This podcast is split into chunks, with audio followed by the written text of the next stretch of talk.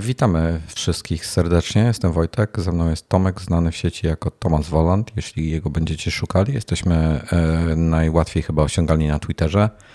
Tomasa znajdziecie jako Tomasz podkreślenie Wolant, ja jestem jako Moridin z jedynką na końcu zamiast i, bo, bo gość, który ma Moridina, chce milion dolarów za niego.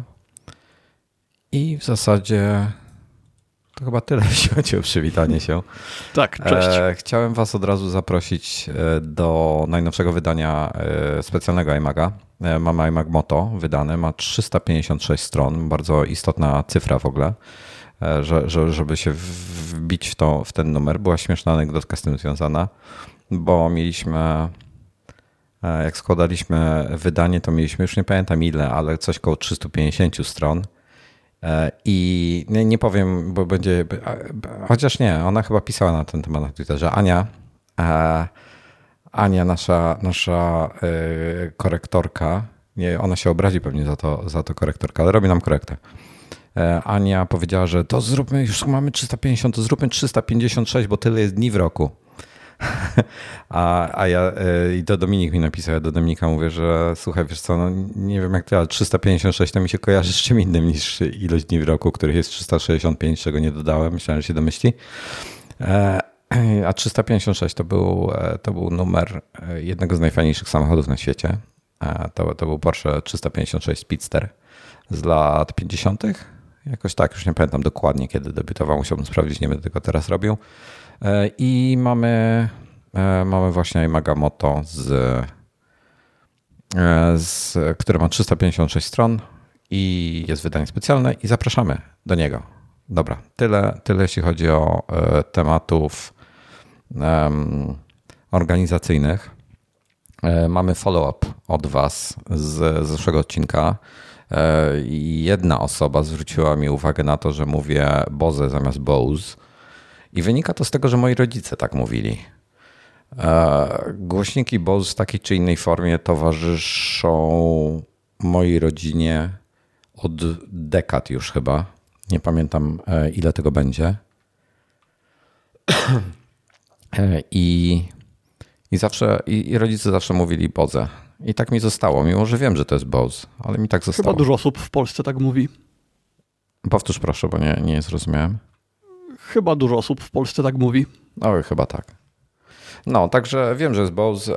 Czasami po prostu mój mózg wypowiada słowo w głowie szybciej, zanim, zanim usta przetworzą go na prawidłowo, więc czasami jest Bose, czasami jest Bose. Przepraszam. Dobrze. HomePody. Rozmawialiśmy ostatnio o HomePodach też. I poszła plota, że jest czujnik temperatury i wilgotności w środku. Ja bym chciał, żeby to włączyli. Żeby nam trochę ułatwiło życie.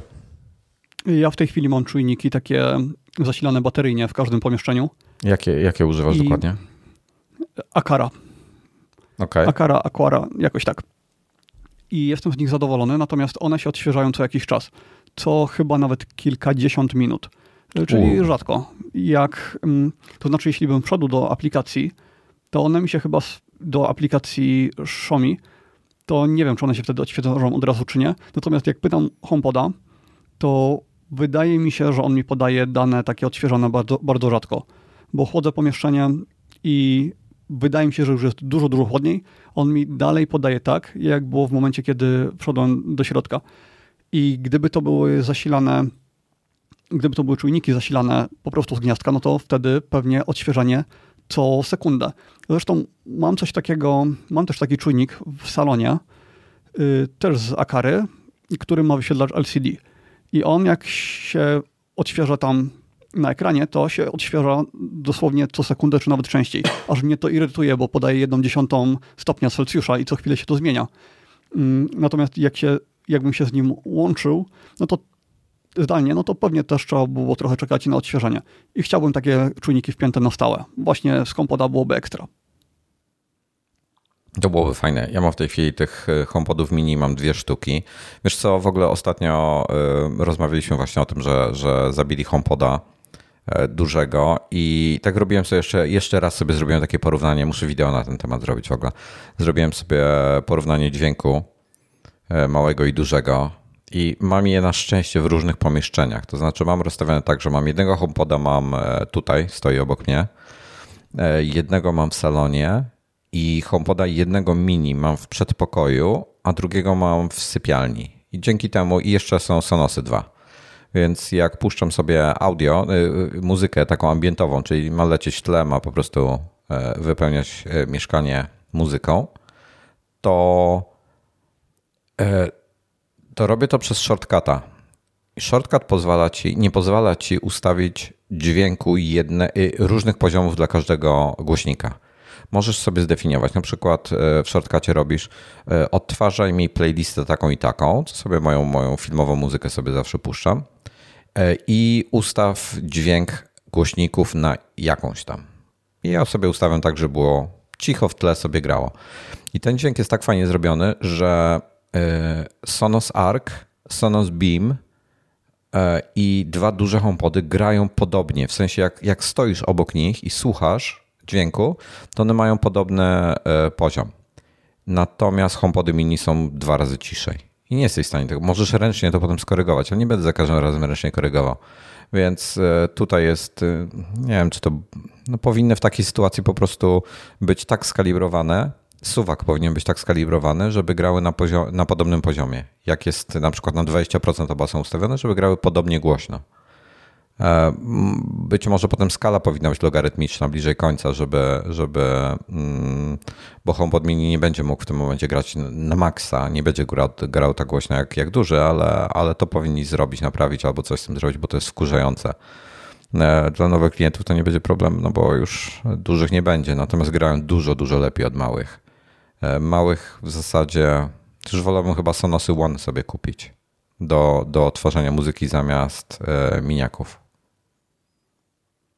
Ja słyszałem bardzo różne opinie na temat tych mini. Sam nigdy nie słuchałem, natomiast y, dużo jest opinii takich jak tym, y, takich jak twoja. Od osób, które miały duże i teraz mają te małe dodatkowo, że jednak do muzyki się nie nadają. No z kolei zaraz po premierze, jak oglądałem na YouTubie recenzję, to było też mnóstwo zachwytów. Bardzo dużo, na pewno, bardzo dużo wpływu ma to, czy stereo, czy nie. Ty masz w stereo wpięte? Nie, nie mam, nie mam. Wiesz co, bo dalej jest ten bug, że rozpieprza ci Wi-Fi, więc nie, nie, poza tym są w różnych pomieszczeniach, więc jakby nie zależy mi na tym. Mhm. Natomiast one grają bardzo dobrze. Same HomePody mini grają bardzo dobrze, jeśli chodzi o jakość dźwięku. Ona jest okej. Szczególnie na tak mały głośnik. Problem z tym jest taki, że jak to porównasz do dużego HomePoda, to, to już nie grają tak fajnie. No, HomePody duże naprawdę grają świetnie. One... Kupiłbym teraz, naprawdę kusi mnie, żeby kupić jeszcze sobie dwie sztuki. W tej chwili są w ogóle w dobrych cenach dostępne. Można kupić je niewiele drożej, praktycznie w takiej samej cenie jak HomePody duże, mini. Duże można kupić w cenie HomePodów mini. Tylko problem jest taki, że ja się boję, że one niedługo, wiesz, wsparcie dla nich zniknie, że po prostu przestaną Ale... działać. Czekaj, czekaj, bo HomePod mini kosztuje sto dolarów. Y- czy sto euro, to ty mówisz o tych cenach polskich, tak, które są dwa razy wyższe. E, nie, nie, no bo on kosztuje, no on kosztuje dziewięćdziesiąt sześć euro, tak? Mhm. To no są to, gdzieś to duże wychodzi, HomePody w tej to, cenie. To wychodzi to tam gdzieś niemożliwe. Po pięćset złotych plus przesyłka i tak dalej, no a HomePody mini, HomePody duże już widziałem po jakieś siedem osiemset, także niewiele drożej. Bardzo dobra cena. No dobra, ale boję się właśnie, boję się, że wiesz, wydam tam, nie wiem, powiedzmy półtora, dwa tysiące złotych na dwie sztuki, że kupię sobie jeszcze dwie sztuki tych dużych i się skończy na tym, że one, nie wiem, za rok, za dwa lata nie będą uaktualniane, przestanie działać AirPlay albo coś innego, a one nie mają innych alternatywnych wejść, wyjść, więc kicha totalna. Także nie wiem. I dziwi mnie trochę to, że, że zakończyli jego... Um, jego produkcję, biorąc, o tym nie wspominałem wtedy, biorąc pod uwagę, że dopiero co dodali tą funkcję używania ich jako, jako home theater do kina domowego. Dwóch HomePodów dużych. Że dopiero to dodali w zeszłym roku. Także nie, nie rozumiem, ale okej. Okay. Za to pojawiła się plota, że będą nowe HomePody z ekranami i kamerami w stylu trochę innych produktów konkurencyjnych. Nie wiem, co, co o tym myślisz? Chciałbyś coś takiego mieć? Mnie to za bardzo przydatne by nie było, ale wiem, że ludzie bardzo chwalą te Alexy do używania w kuchni, gdzie sobie mogą wyświetlać przepisy, mogą wtedy też oglądać jakiś serial, cokolwiek w trakcie gotowania i nie muszą mieć do tego osobnego urządzenia. Więc zapotrzebowanie na to chyba jest bardzo duże. Albo na przykład widzę jedno zastosowanie u siebie jako panel do HomeKitu. Przy czym ja raczej wyznaję zasadę, że trzeba mieć wszystko zautomatyzowane, ale gdyby mi to pokazywało na przykład temperatury w, na zewnątrz, w środku i tak dalej, no to byłoby to ciekawe.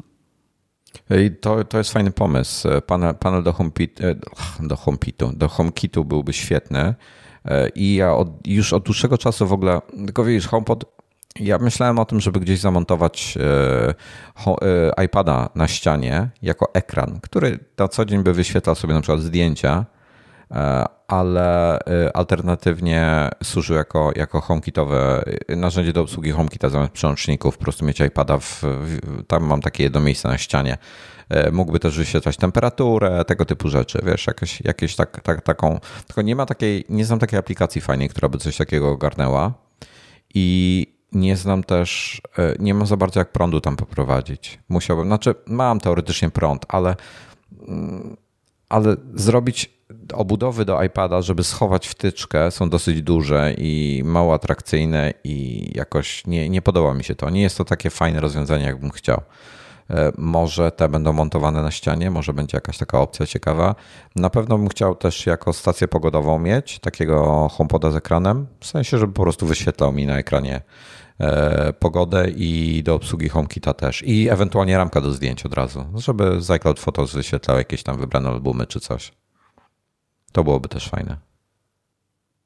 To, to by mi ja się podobało. Chyba, ja bym go chyba nie kupił. Tak ostatecznie podejrzewam, że mm, gdyby to miało formę taką jak y, te Amazony, chociaż właściwie to ja nie jestem pewny, jak one grają. Natomiast na pewno nie dałoby się w tym zmieścić ekranu i jakości takiej jak normalnego HomePoda. No to właśnie, w ogóle nie ma szans. Musiałoby to być ogromne.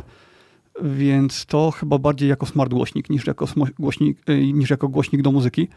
Z drugiej strony ja w tej chwili w salonie nie mam żadnego smart głośnika i mówię cały czas do zegarka, yy, więc może kto wie, ale to już pewnie będzie zależało od ceny. Ja, ja wszystko w zasadzie głosowo obsługuję. Ym, zresztą wczoraj mnie szlak trafił, to wczoraj było chyba. Znajdę tego mojego tweeta, w którym, w którym miałem przygodę moją wspaniałą z Siri. Mianowicie poprosiłem ją, żeby zmieniła mi kolor mojego lightstripa na czerwony, a ona się zapytała, na jaki kolor chcę go zmienić. Powiedziałem czerwony, czyli red, a, czyli czas przeszły od read, czyli czytać. Ona odpowiedziała mi, there's nothing to read. I mnie szlak trafił, po prostu mnie szlak trafił. Ona jest czasami świetna, Siri, a czasami ma takie głupie podstawowe błędy. Mamy dwa tysiące dwudziesty pierwszy rok, Siri jest z nami obecna od iPhone'a cztery es. I mam wrażenie, że naprawdę niewiele poszło do przodu. To ja ci powiem, jakie ja mam doświadczenia. Jak miałem Apple Watcha Series Zero, tego całkiem pierwszego, to ja wtedy jeszcze nie miałem czujników w mieszkaniu.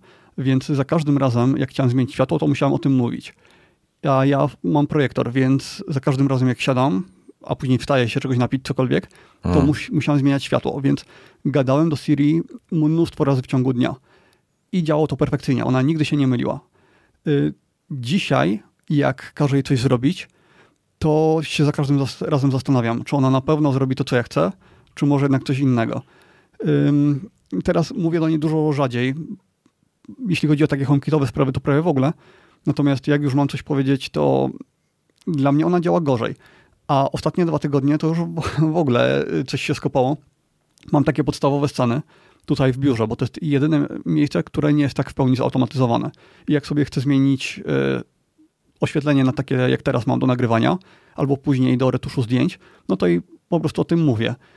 I ona mi potrafi, niby odpala scenę, mówi, że ją odpala, a odpala coś zupełnie innego. Na przykład gasną mi wszystkie światła w pomieszczeniu, albo wszystkie się zapalają, kiedy w scenie, którą miała uruchomić, są tylko dwie lampy, a, od, a odpala pięć lamp. I już, no już wymiękam. Ostatnio usunąłem te sceny i zrobiłem je od nowa. No i zobaczymy, jak będzie teraz. I ja takich problemów nie mam na szczęście. Wiesz co, musimy w ogóle o HomeKicie zrobić sobie osobny odcinek, o wszystkie, wziąć, usiąść z, z iPhone'ami, wylistować sobie wszystkie nasze automatyzacje i tak dalej. Zrobimy sobie kiedyś o tym odcinek, bo to, to będzie ciekawe. Tak, ja też mam sporo automatyzacji, szczególnie świateł.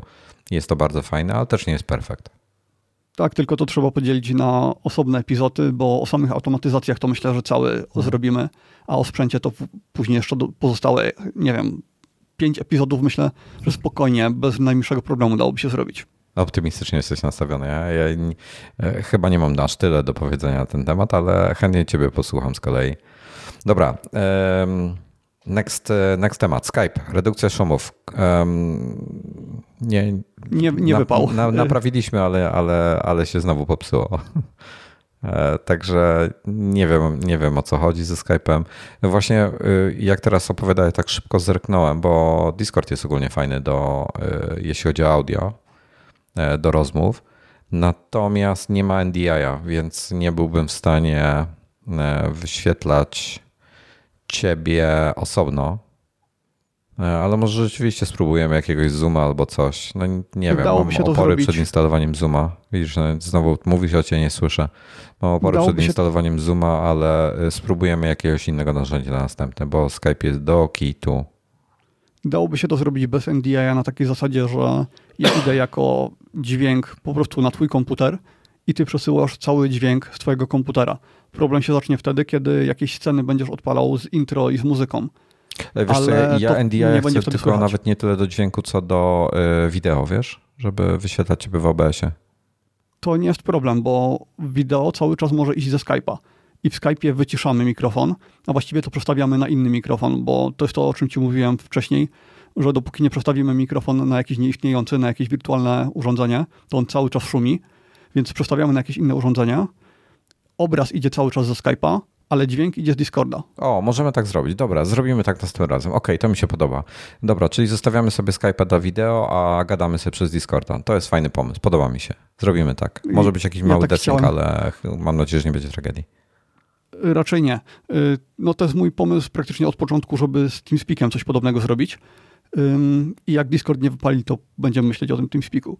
Wiesz co, TeamSpeak ma strasznie podłą jakość audio, naprawdę. Ich kompresor czy tam kodek jest straszny, nie chcę TeamSpeaka.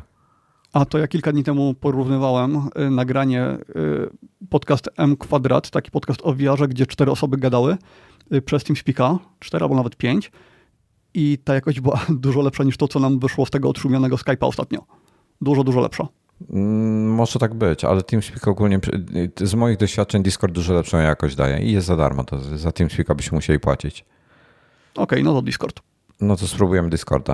Um, Okej, okay, dobra, to mamy, mamy temat na następny odcinek, czyli rozwiążemy problem przez Discorda. I ktoś nam jeszcze proponował zamiast Skype'a korzystać z Zencastera, natomiast Zencaster to jest taki bardziej z tego, co kiedyś, kiedyś o nim czytałem, to jest takie całe narzędzie do nagrywa, nagrywania podcastów, wideo, audio i tak dalej.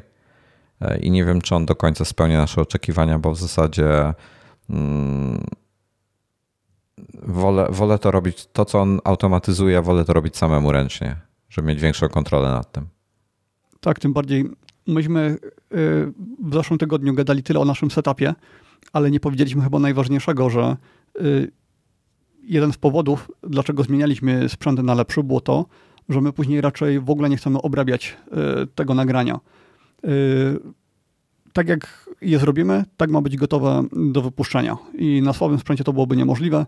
Na tym, co teraz robimy, raczej to będzie możliwe. Ta aplikacja, o której mówisz, no to jest Combine. Ona na pewno robi świetnej jakości nagranie, które się zapisuje później w chmurze czy na dysku twardym, ale to, co nagrywa na żywo i podaje jako dźwięk między rozmówcami, wątpię, żeby to było tej samej jakości, no ale trzeba by to sprawdzić. No, nie, wierzę, że, że fajne rzeczy, ale, ale chciałbym to rozwiązać jakby alternaty, al, alternatywnymi metodami. Dobra, jest jeszcze jeden ciekawy temat. Mianowicie w zeszłym odcinku mówiliśmy o, o tym takim, o Jezu, jak to się nazywa, ankiecie od Constant Geekery na YouTubie. Oni zbierali dane od Mac userów na temat T B W Maców, stare Maci, nowe Maci i mają już wstępne, i wyników mają bardzo dużo, więc poprosili o pomoc w ich analizie, żeby jakiegoś profesjonalistę wziąć do analizy tych, tych danych. Natomiast pierwsza rzecz bardzo ciekawa, która im się rzuciła w oczy, to użytkownicy Chroma generalnie generują tych danych kilkukrotnie więcej niż Safari. Już nie pamiętam, nie będę teraz odpalał, bo to jest na wideo, więc link będzie w opisie odcinka. Natomiast nie pamiętam ilokrotnie więcej niż użytkownicy Safari, ale było tego dużo. To ja linkowałem jakiś czas temu takie wideo, gdzie koleś nagrywał wszystko, co robi i robił to najpierw przez Rosetę, a później przez natywne aplikacje. I się okazało, że siedemdziesiąt pięć procent transferu był w stanie zaoszczędzić, zmieniając aplikacje na natywne. Więc bardzo duża różnica. Ja nie to za znaczy bardzo teraz... rozumiem. To, znaczy moim zdaniem, ja widziałem to i moim zdaniem był jakiś błąd w metodologii w tym, bo, bo Rosetta sama w sobie nie, nie generuje żadnego transferu. Ona, ona jedyne co robi, to tłumaczy instrukcję i raz i potem ona już nie ingeruje w nic. No ale Więc... widziałeś, jak to wyglądało. No, także, także sprawa ma generalnie głębsze dno. Zobaczymy, co z tego wyjdzie. W końcu, w końcu jakieś informacje wyciągnę. Czekam na, na dalsze części Constant Geekery. Zapowiedzieli już, że będą, będzie więcej odcinków w tym temacie, więc zobaczymy, co będzie dalej. No i tyle. Chyba nic więcej do follow-upa nie mamy. Hmm.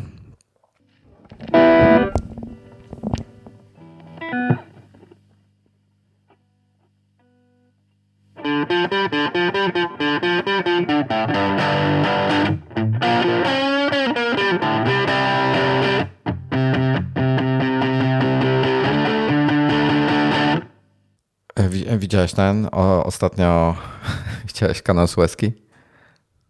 Yy, tak, i nawet zastanawiałem się, czy o tym nie powiedzieć, bo mam trochę liczb. Yy. Yy, to po, poczekaj, ja tylko, ja tylko powiem. Yy. Ja to zauważyłem pierwszy raz. Napoleon na Twitterze wrzucił zdjęcie tego statku blokującego Kanał Sueski z dorysowanymi kierunkowskazami i komentarzem. Nie pamiętam dokładnego komentarza, ale coś z strony ja tylko na pięć minut, mhm. no, jak, jak typowy polski kierowca. Ale może powiedz, o co chodzi, bo wydaje mi się, że to jest ciągle taki temat, o którym się mało mówi. Ja w polskich informacjach nie widziałem niczego. Na swoim Twitterze miałem ciszę, tylko na zagranicznych mediach. Gość zaparkował w bardzo duży transportowiec w poprzek Kanału Sueskiego i jedna koparka, w tej, przynajmniej z tego, co widziałem ostatnio, jedna koparka pracuje na tym, żeby go odkopać, bo się wbił w brzeg i... I to wszystko fajnie brzmi, śmiesznie i tak dalej.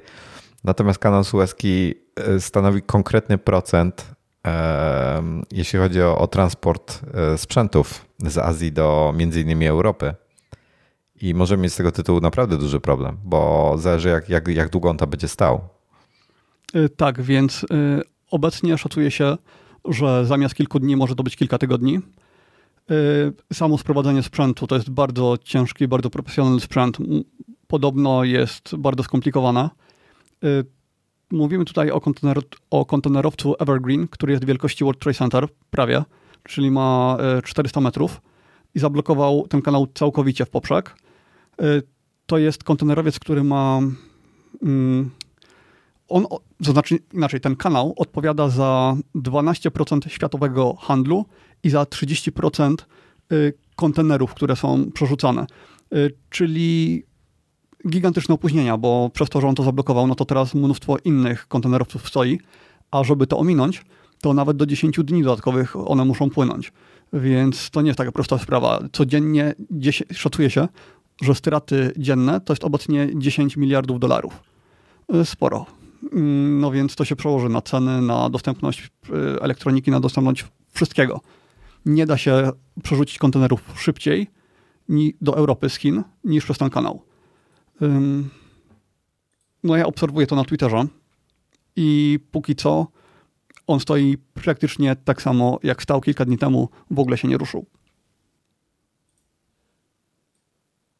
Ja wrzuciłem na, na, na streama, wrzuciłem klip, jak to wygląda od strony e, drugiego statku, który za nim stał.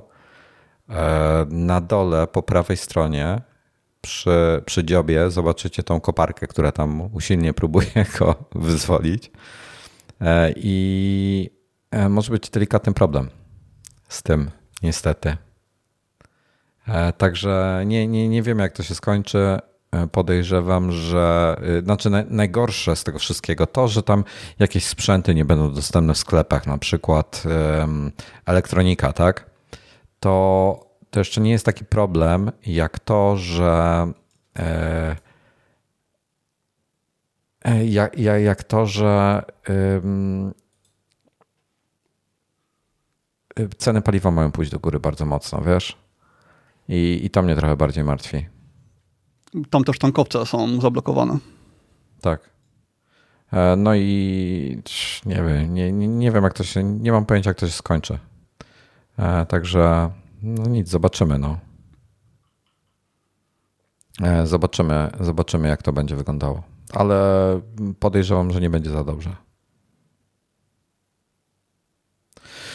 Także tyle. E, próbuję jeszcze próbuję jeszcze tutaj coś popsuć, e, ale mi nie wychodzi, e, bo e, z góry przepraszam za przerwę delikatną, ale logo iMaga się nam rozjechało. Dobra, nie będę go teraz poprawiał, zostawię. E, Przypominam, że nagrywamy przede wszystkim podcast, a live tylko przy okazji. Tak, tak. No nie wiem, słuchaj, jak z, jak z tym tankowcem będzie dalej, ale, ale być może Amazon będzie miał problem z dostarczeniem swoich nowych, unikalnych konstrukcji, swojej torby fotograficzno-dziennej, która się nazywa Amazon Basics. Jak ona się nazywa? Amazon Basics. W tej chwili się nazywa ona zmieniała Amazon nazwę. Basics Camera Back. Ale nazywała się chyba Everyday Sling, tak samo jak Peak Design. Tak, tak, oni zmienili, dokładnie miała tą samą, ale potem zmienili na, nie pamiętam na co. Eee, Carry, co, co, jakaś taka, taka, taka. No słuchajcie, Amazon Basics skopiował całkowicie torbę Peak Designa i e, chciałem ten temat, na ten temat z tobą pogadać głównie dlatego, że em, Głównie dlatego, że ty, ty korzystasz z niej. E, chyba na co dzień dalej, tak?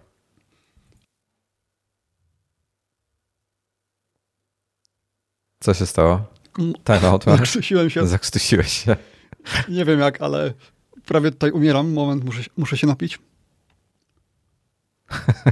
Sikor w, w komentarzach pisze, że połowa Europy swoich paczek z AliExpress nie dostanie. No tak, ale oni tak po cztery miesiące czekają na, na ten, to jak przyjdzie po sześć, to nie będzie tragedia. To przynajmniej będą rozumieli to, co czują osoby zamawiające custom klawiatury. Wracając do, do Peak Designa, no to faktycznie ja używam na co dzień ich toreb. I używam ich od wielu, wielu lat, między innymi tej, o której tutaj mówimy, tej oryginalnej.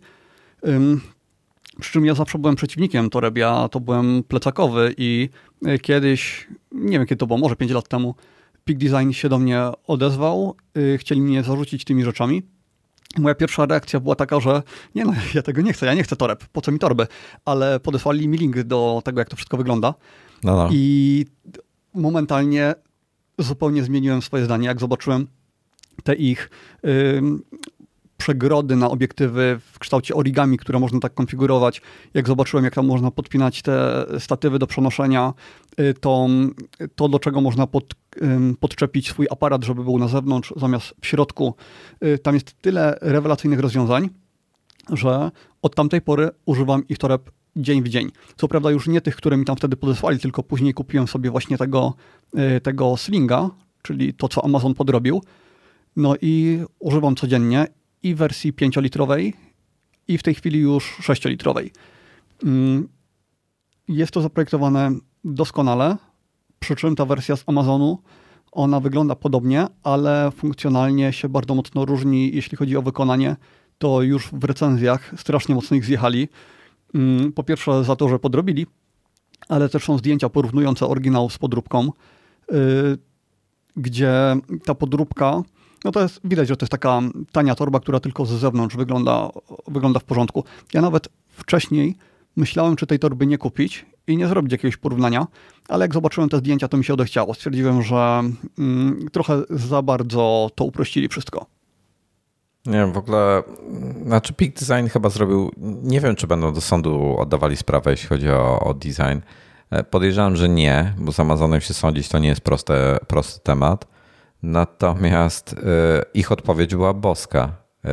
Opublikowali film na YouTubie porównujący te dwie torby i zrobili to z odpowiednią dozą sarkazmu i strasznie mi się podobał film, także będzie link pod spodem, polecam obejrzeć, bo jest świetny.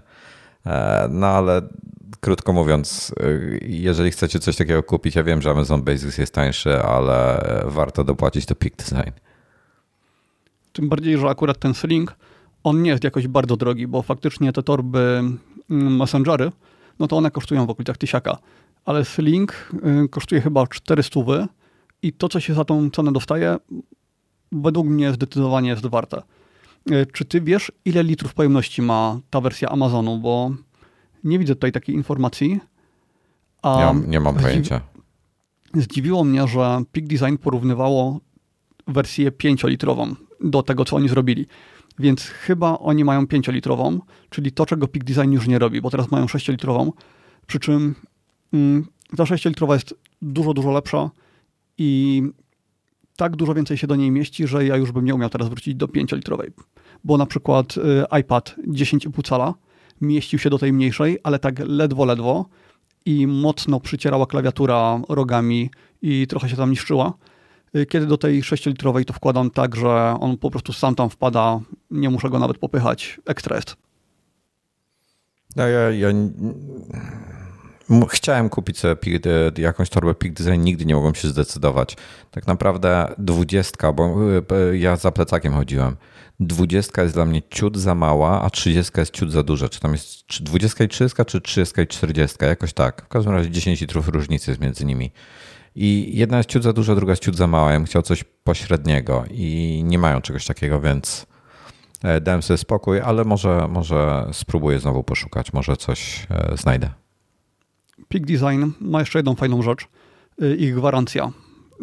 To jest, ja wiem, że Amazon też ma fajne gwarancje, ale Peak Design ma dożywotnią gwarancję na wszystko i ja ją sprawdzałem na przestrzeni lat, bo część z mojej winy mi się uszkodziła, część niekoniecznie, ale za każdym razem wymieniali mi torbę na nową. I... Tak, tak, mają zajebiste, zajebistą gwarancję. Pisałeś kiedyś tam coś, właśnie dwa razy chyba uszkodziłeś, tak? I dostałeś po prostu tak, nową tak. torbę, to jest super. Tak, i starą mi zostawili. To znaczy ja ją odesłałem, oni jej nie odebrali, ona wróciła do mnie z powrotem, więc im napisałem, jaka jest sprawa. No to wtedy mi powiedzieli, żebym ją sobie zostawił jako backup. I tak miałem z dwoma albo z trzema torbami. Chyba, chy- chyba, chyba z trzema torbami. Przy czym wiem, że większość tego... Tak, to chyba były trzy, dwie uszkodziłem z mojej winy, a jedna to była wada taka fabryczna. Dobrze. Um, chciałeś pogadać o, o grach komputerowych. Ja chciałem dać znać tylko, że do Game Passa wpadły mega hity i w końcu Game Pass, Game Pass pecetowy łączy się z E A Play. Przy czym to połączenie z E A Play to jest tą wersją podstawową, czyli możemy grać w, w gry E A do dziesięć godzin. No i tyle. Nie możemy grać w nieskończoność. Poza tym niedawno też wpadły gry Bethesdy i ja z Game Passem, ja go nigdy nie kupiłem, to znaczy korzystałem z tych wersji, które były prawie za darmo, że za cztery złote się dołączało i się miało miesiąc do trzech miesięcy. Później pograłem trochę, miałem przerwę, później znowu była jakaś promocja i znowu i tak na tych promocjach leciałem, ale teraz nadszedł ten moment, że jak ta obecna promocja mi się skończy, a to będzie za kilka dni, no to tam jest tyle dobrych rzeczy, że już nie będę w stanie z tego zrezygnować. No, sytuacja trochę jak z tym setupem, o którym mówiliśmy w ostatnim epizodzie. Ja sobie nawet gdzieś wylistowałem, tylko próbuję to teraz znaleźć. Takie mega, mega hity, dla których warto to wziąć w tym miesiącu. Mam Nier Automata, to jest gierka, w którą chciałem zagrać od lat i ciągle mnie coś powstrzymywało. Gra, którą się przechodzi chyba trzy cztery razy i za każdym razem przejście jest zupełnie inne i dopiero po tym ostatnim skończeniu faktycznie dostaje się takie finalne zakończenie. Grałem trochę, wspaniała rzecz. Torchlight trzy, Doom Eternal, Dishonored jeden, bo dwa już jest od dawna, Prey i nowy Wolfenstein, czy Wolfenstein. To są takie tytuły, które będę ogrywał wkrótce i dla nich będę płacił za tego Game Passa. To jest cały czas beta.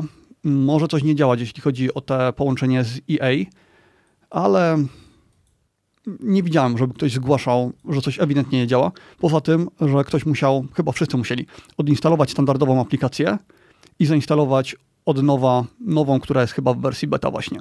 No i wtedy już wszystko śmiga fajnie. Ty grasz tylko w Counter Strike'a, ty nie jesteś growy. Wiesz co, ja, ja jestem typem osoby, która, która długo gra w jedną grę. No więc y, mnie nie przekona... Nie, miałem jakieś takie okresy w życiu, że, że y, miałem kilka gier, w których grałem równocześnie jakoś, ale to już dawno temu było. A potem w zasadzie długo się trzymam jednej gry. Y, od dawna nie latałem na symulatorze, y, ale y, no, nie mam czasu na to, żeby... Wiesz, do lotu ja muszę usiąść, potrzebuję trochę czasu. Wkurza mnie to, że nie jestem w stanie streamować podczas latania bez utraty jakiejś większej utraty klatek i dlatego mnie trochę tak zniechęciło do symulatora lotu. Natomiast teraz tyle nowości wpadło, że, że muszę do tego wrócić, bo jest super. Natomiast wiesz, no tutaj ja tymi, tymi airlinerami latam, więc tam trzeba przygotować cała procedura startowa, która zajmuje z pół godziny i tak dalej, i tak dalej, więc wiesz, na, na to trzeba trochę czasu odłożyć. A ostatnio, ostatnio go nie mam, więc, więc no tak to wygląda. Co jeszcze chciałem? Co jeszcze chciałem powiedzieć na ten temat? Chyba nic. Świetne są te. Generalnie, jeżeli ktoś chce mieć, bo część z tych gier dotyczy też, podejrzewam, że Xboxów, prawda? To są nie tylko pecety, bo oni tak, coś tak. tam ostatnio ogłaszali. Widziałem, że ogłaszali. I Flight Simulator ma być na wakacje na Xboxa. Tutaj Piotrek mi podpowiada w czacie, tak ma być. Najfajniejsze w Flight Simulatorze jest to, że mody wspiera. Bez modów ta gra nie byłaby taka fajna. Może za, za rok już będzie super, ale, ale jeżeli ktoś ma konsolę albo peceta i nie lubi się trzymać jednej gry, tylko chce sobie zmieniać różne pozycje, próbować, to nie ma chyba nic lepszego niż Game Pass. Jak sobie popatrzy na to, ile, ile na PlayStation na przykład musisz wydać kasy. PlayStation pod paroma względami uważam, że jest fajniejszą konsolą niż Xbox, e, głównie przez kontroler, e, plus tak, dostępne gry. Bo, bo są, są gry po prostu, znaczy wiesz, no, powinieneś dobrać konsolę do, do tych gier, w które chcesz grać, a nie odwrotnie. E, żeby, no bo, no bo wiesz, jak ktoś chce grać jakąś tam konkretną grę, na przykład Flight Simulatora chce mieć na konsoli, to nie kupi PlayStation, bo go nie ma. Więc to, to, to jest proste. Natomiast mm, Game Pass jest świetny. Jeżeli ktoś lubi próbować, szczególnie jak, jak macie dzieciaki, chcą różne gry, no to masz, bierzesz Game Passa, masz mnóstwo tych gier. W tej chwili jakbym miał kupować konsolę, to byłby to Xbox właśnie przez Game Passa. Mm. Miałem wcześniej Sony, ale dwieście pięćdziesiąt, a teraz nawet ile? Ponad trzysta pięćdziesiąt złotych za grę. To jest przegięcie. No, to, to jest dużo. To ludzie Game Passy w różnych promocjach na ponad rok za tą cenę mieli. Wiesz, co mnie ostatnio kusi? Bo pojawił, pojawił się news e, kilka dni temu dosłownie. Pojawił się news, że będzie Nintendo Switch z O L E D-em. E, ma być nowe S O C Nvidii, ma wspierać D L S S, którego znamy z e, ich kart graficznych do pecetów. E, I ma również e, dzięki temu lepiej wyglądać, jeżeli podłączamy się z Switchem do telewizora, tam na, na, na telewizorach cztery K ma lepiej to wyglądać. Mocowo, mocowo Switch w ogóle nie da się go porównać do, do, do Xboxa ani do PlayStation. To jest inna kategoria. Natomiast ponoć to ja, ja nie, nie miałem, że nie mam żadnych doświadczeń ze Switchem. Natomiast ponoć te gry bardzo mocno wciągają, są dużo ciekawsze fabułowo i tak dalej niż, tak, tak ludzie przynajmniej mówią, niż pozycje na inne konsole, więc trochę mnie tak kusi, żeby spróbować tego Switcha, szczególnie, że teraz jest, będzie, ma, ma być ten nowy model z O L E D-em. Um, Bo tutaj podpowiadają jeszcze użytkownicy, że e, które... Bo konsola jest na tyle słaba, że nie radzi sobie nawet z siedemset dwadzieścia p w trybie, jak jest, jak korzystasz bez telewizora, albo tysiąc osiemdziesiąt p z telewizorem. Hmm. Bo ja tam jest chyba Tegra X jeden, jeśli dobrze pamiętam. Tam jest ta pierwsza Tegra, to znaczy tak, tak, któraś tych, któraś tych całkiem pierwszych. Um, gry od Nintendo wyglądają i działają niesamowicie. Hmm. A ma, masz um, doświadczenie jest, ze Switchem, rozumiem, jakieś? Tak, tak. Um, nie grałem, nie mam tam przegranych tysięcy godzin, ale grube setki. Um, I ja to podpinam do projektora, więc sto cali, to jest sto cali oglądane z dwóch metrów około w Full H D, więc ta grafika no, nie zachwyca wtedy, ale w takich grach jak Smash, jak Zelda, to nawet to jest zupełnie wystarczające. One, te gry Nintendo są bardzo mocno stylizowane, więc to, że tam brakuje jakichś detali, to nie ma dużego znaczenia, chociaż podobno jak się zagra w Zeldę symulowaną z Nintendo Wii na pececie, który i wtedy masz cztery K, wtedy masz chyba nawet ray tracing, ym, może przesadzam z tym ray tracingiem, ale jakieś ultra detale, no to wtedy na pewno bardzo ciężko byłoby wrócić do wersji na Switchu. Ludzie mówią, że jest bardzo ciężko, ale dopóki tego nie zobaczysz, to, to jest świetne. Yy, Switch to jest taka konsola, którą się kupuje dodatkowo obok pozostałych konsol i yy, plotki o D L S S ie w Switchu są już od bardzo dawna. Od dwóch lat, a od roku takie mocno nasilone, tak mi się wydaje. I Nvidia już ma od dawna takie możliwości, żeby to zrobić, no bo Nvidia wydała N- Nvidia Shield, czyli tą przystawkę telewizyjną, która wspiera te skalowanie przez A I. I działa to znakomicie. W ogóle o co chodzi z tym skalowaniem? Jest obraz generowany w Full H D, który jest skalowany do cztery K, ale w taki sposób, że są dodawane detale, których tam normalnie by nie było. To znaczy, to wygląda jak natywne cztery K. Czasami powiedzmy, że prawie jak natywne, ale jeśli się już skaluje z rozdzielczości dwa tysiące pięćset sześćdziesiąt na tysiąc czterysta czterdzieści do cztery K, no to wtedy się zaczyna prawdziwa magia i to potrafi wyglądać nawet lepiej niż natywne cztery K. No i klatki, dużo więcej klatek na sekundę wtedy jest, więc nawet jeśli ten Switch byłby słaby, to z D L S S em byłby w stanie mnóstwo nadrobić i jedyna, największa wada wtedy w stosunku do dużych konsol to byłby brak ray tracingu. Ja ci powiem, że ja kiedyś miałem jedną z tych przenośnych PlayStation, nie pamiętam jak ona się nazywała, tam były jakieś Vita, jakieś inne tego typu modele. Miałem kiedyś taką konsolę, to taki bardzo podobny, jeśli chodzi o design, do, do Switcha. Ona chyba mniejszy był i to chyba nawet sporo mniejszy od Switcha był, jeśli dobrze kojarzę. I miałem jakieś tam gry, dro, dosyć drogie te gry były, podobnie jak na Switcha notabene, bo tam się płaciło, nie wiem, przynajmniej sto, sto pięćdziesiąt czy dwieście złotych za, za grę. Jakiegoś Spidermana miałem, jakieś inne tam rzeczy. I powiem ci, że że z, z tą konsolą, ta konsola przegrała u mnie z iPadem. Gdzie, gdzie takie casualowe gierki, po prostu iPada miałem i tak w rękach, bo robiłem coś, więc szybciej mi było włączyć gierkę sobie na iPadzie i, i sobie zagrać, niż lecieć szukać PlayStation. I, i tak mi się skończyło. Oczywiście na iPadzie te gierki są bardziej casualowe niż na takim Switchu czy, czy, czy Vita. Ale, ale tak się u mnie skończyło i boję się, że gdybym sobie kupił Switcha, chciałbym sobie kupić tego Switcha, szczególnie jak ten OLEDowy wyjdzie, naprawdę mnie to kusi, to boję się, że, um, że nie będę w to grał, że to będzie leżało i się kurzyło i tylko zmarnowane pieniądze. To jest pierwsza rzecz. Druga rzecz, Panek niedługo wypuszcza Playdate'a i bardzo chcę sobie Playdate kupić. Nie znasz Playdate'a w ogóle? Czy, czy kojarzysz? W ogóle. Jest to taka mała retro konsola z e, czarno-białym wyświetlaczem. E, gierki są całkowicie customowe, w sensie pisane od nowa dla, dla niej. E, całkowicie nowe, nigdzie indziej ich nie znajdziesz. E, jest to, e, to, to wszystko działa na jakimś, e, to jest mniej więcej takiej wielkości. Działa na... E, Kurczę, pisałem o tym artykuł, nie pamiętam już na jakimś Unixie, czy Linuxie, czy jakimś Q N X ie, czy czymś.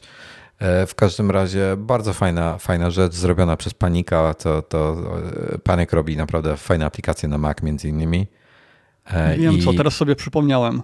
Czy to ma żółty kolor? Tak, tak, tak, tak, tak. Żółty okay. jest. No i bardzo bym chciał sobie to kupić. Nie pamiętam, ile będzie kosztowało. Coś koło sto pięćdziesiąt dolarów chyba? Coś takiego. Znajdziecie, wrzucę linka do, do Playdate'a. Adres jest play kropka date. Jeśli chcecie sobie w przeglądarce poszukać i patrzę właśnie, czy mają jakieś nowe informacje na temat... sto pięćdziesiąt dolarów ma kosztować. Um, I it should ship in early dwa tysiące dwudziesty pierwszy, czyli jakoś zaraz powinno być. I ostatnio Playdate coś jest aktywniejszy na Twitterze, więc jest szansa, że, że to rzeczywiście zaraz ruszy. I trochę mnie to kusi. Fajny patent chcą zrobić, że będą robili sezony gier. To znaczy, że masz, masz pierwszy sezon gier i dostajesz na przykład z konsolą piętnaście gier. I potem możesz sobie kupić drugi sezon i na przykład kolejne piętnaście za parę miesięcy później. To są całkowicie nowe pozycje. Także ciekawa, um, ciekawa rzecz. Dosyć tania, sto pięćdziesiąt dolarów to powinno być jakieś, ja wiem, rejon sześćset siedemset złotych, u nas może osiemset. Plus do tego jakieś gierki, nie pamiętam po ile tam mówili, że będą, ale te, te sezony nie będą jakieś drogie. Także fajna, fajna alternatywa. Kusi mnie. To jest coś kompletnie nie dla mnie, ale tak sobie myślę nad tym, co mówiłeś o tym, jak cię ta Vita czy P S P zniechęciło. Hmm. Tego do Switcha się nie da porównać, bo Nintendo ma jednak te swoje gry i cały Switch stoi tymi grami, tymi ekskluzywami. Gry multiplatformowe i kiedyś też kupowałem na Switcha, bo aż tak bardzo mi się podobało to, że mogę go wszędzie ze sobą zabrać. To było ekstra. Ale jednak później, szczególnie w tej chwili, one już graficznie mocno odstają od swoich wersji z, P, z PlayStation i z Xboxa. Natomiast te Zelda i to wszystko, to nawet jakbyś miał grać tylko w te gry od Nintendo, warto. Warto kupić Switcha, najwyżej go później sprzedasz. W ogóle Nintendo bardzo mocno trzyma cenę i konsoli, ale też gier. Jeśli kupisz grę w pudełku, to sprzedajesz ją z minimalną stratą po, nie wiem, nawet po trzech latach. Dobra, ile kosztuje w tej chwili Switch, powiedz mi? Teraz nie kupuj. Ten nowy prawdopodobnie będzie droższy. Są plotki, że sto dolarów więcej. Jeśli miałby tego D L S S a, no to na pewno byłoby warto dopłacić. No bo tak, ja od razu podpowiem. Nie planuję, chociaż kurczę, a może by mnie, może by mnie kusiło podłączyć to do te- telewizora, ale podejrzewam, że, że grałbym e, trzymając w rękach, be, be, bez, jako, jako, wiesz, jako mobilną konsolę. E, już patrzę. Model z dziewiętnastego roku, e, Nintendo Switch Neon Red and Blue, Blue Joy-Con, czyli ten taki standardowy model, taki czerwono-niebieski. Nie wiem zupełnie, co on ma w komplecie. Patrzę, właśnie jest dostępny w X komie. I paru innych polskich sklepach jest dostępny. Jest kup teraz za płacę w ciągu pięć godzin pięćdziesiąt sześć minut, a dostaniesz go pojutrze. Hmm, specyfikacja. Nie wiem, co jest w pudełku, wiesz, to mnie interesuje, co jest w pudełku. W pudełku dokładnie... prawie nic nie ma. No, przepraszam, no, ile kosztuje? Powtórz. W pudełku prawie nic nie ma. Zaraz ci powiem co, ale powiedz jako, jak, ile kosztuje. tysiąc czterysta dziewięćdziesiąt dziewięć złotych, jest przeceniony z tysiąc sześćset. To ja myślałem, że jest tańszy. Ja kupowałem taniej. Ale w pudełku no to masz tylko te Joy-Cony, yy, Switcha i kabel chyba nic H D M I, innego przydatnego. Stacja dokująca. Tak, tak, ale nie ma tam żadnej gry w tym podstawowym zestawie i nie ma tego zewnętrznego pada. Pro, kontroler, Pro Controller musisz dokupić. To jest bardzo dobry pad. Ale wolę... Który? Który pad? Powiedz mi, który? Pro Controller, Pro Controller się nazywa. dwieście siedemdziesiąt złotych kosztuje. No to jest standardowa cena na te kontrolery z wszystkiego chyba. On jest fajny. Jego wibracje... Ja ich nie lubię. Są bardzo delikatne, są bardzo słabe. Jakby grać w jakieś wyścigi, nie miałbym z tego takiej radochy. W ogóle ja mam kilka padów do tego Switcha. Mam też takie chińskie za pięćdziesiąt złotych, bo myśmy tutaj grali w maksymalnie chyba w sześć osób. Na, mm. na jednej konsoli w Smasha i nawet na tych wbudowanych joyach się da wtedy grać. To znaczy wypinasz je z konsoli, jedna osoba trzyma ten, który normalnie trzymasz w prawej dłoni, druga osoba trzyma ten, który masz w lewej dłoni i ty grasz wtedy na tych zewnętrznych kontrolerach, na tych, które sobie dokupisz. Ym, więc fajne jest to, że nawet do multiplayera może grać w dwie osoby, jeśli żadnych inwestycji nie poczynisz. Nie jest to takie wygodne, no ale inne konsole ci tego nie dają. Patrzę, że gry są w zasadzie od dwieście dziewiętnaście złotych do dwieście dwadzieścia pięć, wszystkie po kolei. Być może w innych częściach internetu są tańsze. Natomiast właśnie mi się przypomniało to, co oni mają bardzo fajnie rozwiązane w tym w Nintendo. W ogóle na pewno bym kupił sobie Mario Karta prawdopodobnie. A tu kilka widzę, ale tych jest coś z Mario, jakiś teraz... tytuł, ale Mario Karta bym chyba chciał. Ale mówisz teraz o tej grze Mario Kart, a nie wiem, tak. Czy widziałeś, co oni wydali e-arową wersję, gdzie masz, tak. kupujesz samochód zdalnie Właśnie sterowany o tym chciałem i sterujesz nim. trzysta dziewięćdziesiąt dolarów złotych kosztuje, przepraszam. Ustawiasz sobie w domu tor i fizycznym samochodem jedziesz i widzisz z kamerki na ekranie Switcha, jak, jak się ścigasz. Tak, i można grać multiplayera i wtedy faktycznie, jeśli na przykład ktoś yy, rzuci ci jakąś twój przeciwnik rzuci ci jakąś przeszkodę, która cię, nie wiem, spowolni, mhm. no to ten samochód faktycznie spowalnia. Jeśli dostaniesz jakiegoś power-upa, jakiś turbo, no to samochód nagle przyspiesza ponad swoją normalną, maksymalną prędkość. Ja tego, ja w to nie grałem. Widziałem dość dużo opinii. Podobno ekstra. Ja, ja też gdzieś ostatnio na ten temat coś czytałem i bardzo ludzie to chwalą, szczególnie jak się ma dzieciaki, podejrzewam. To jest świetna opcja. Skłamałem co do cen, są tańsze gry, takie mniej popularne, między innymi Tetris jest za sto piętnaście złotych. Są też dużo droższe, szczególnie jeśli kupujesz jakieś wersje trochę bardziej dopakowane, to i po czterysta złotych potrafią być. Hmm.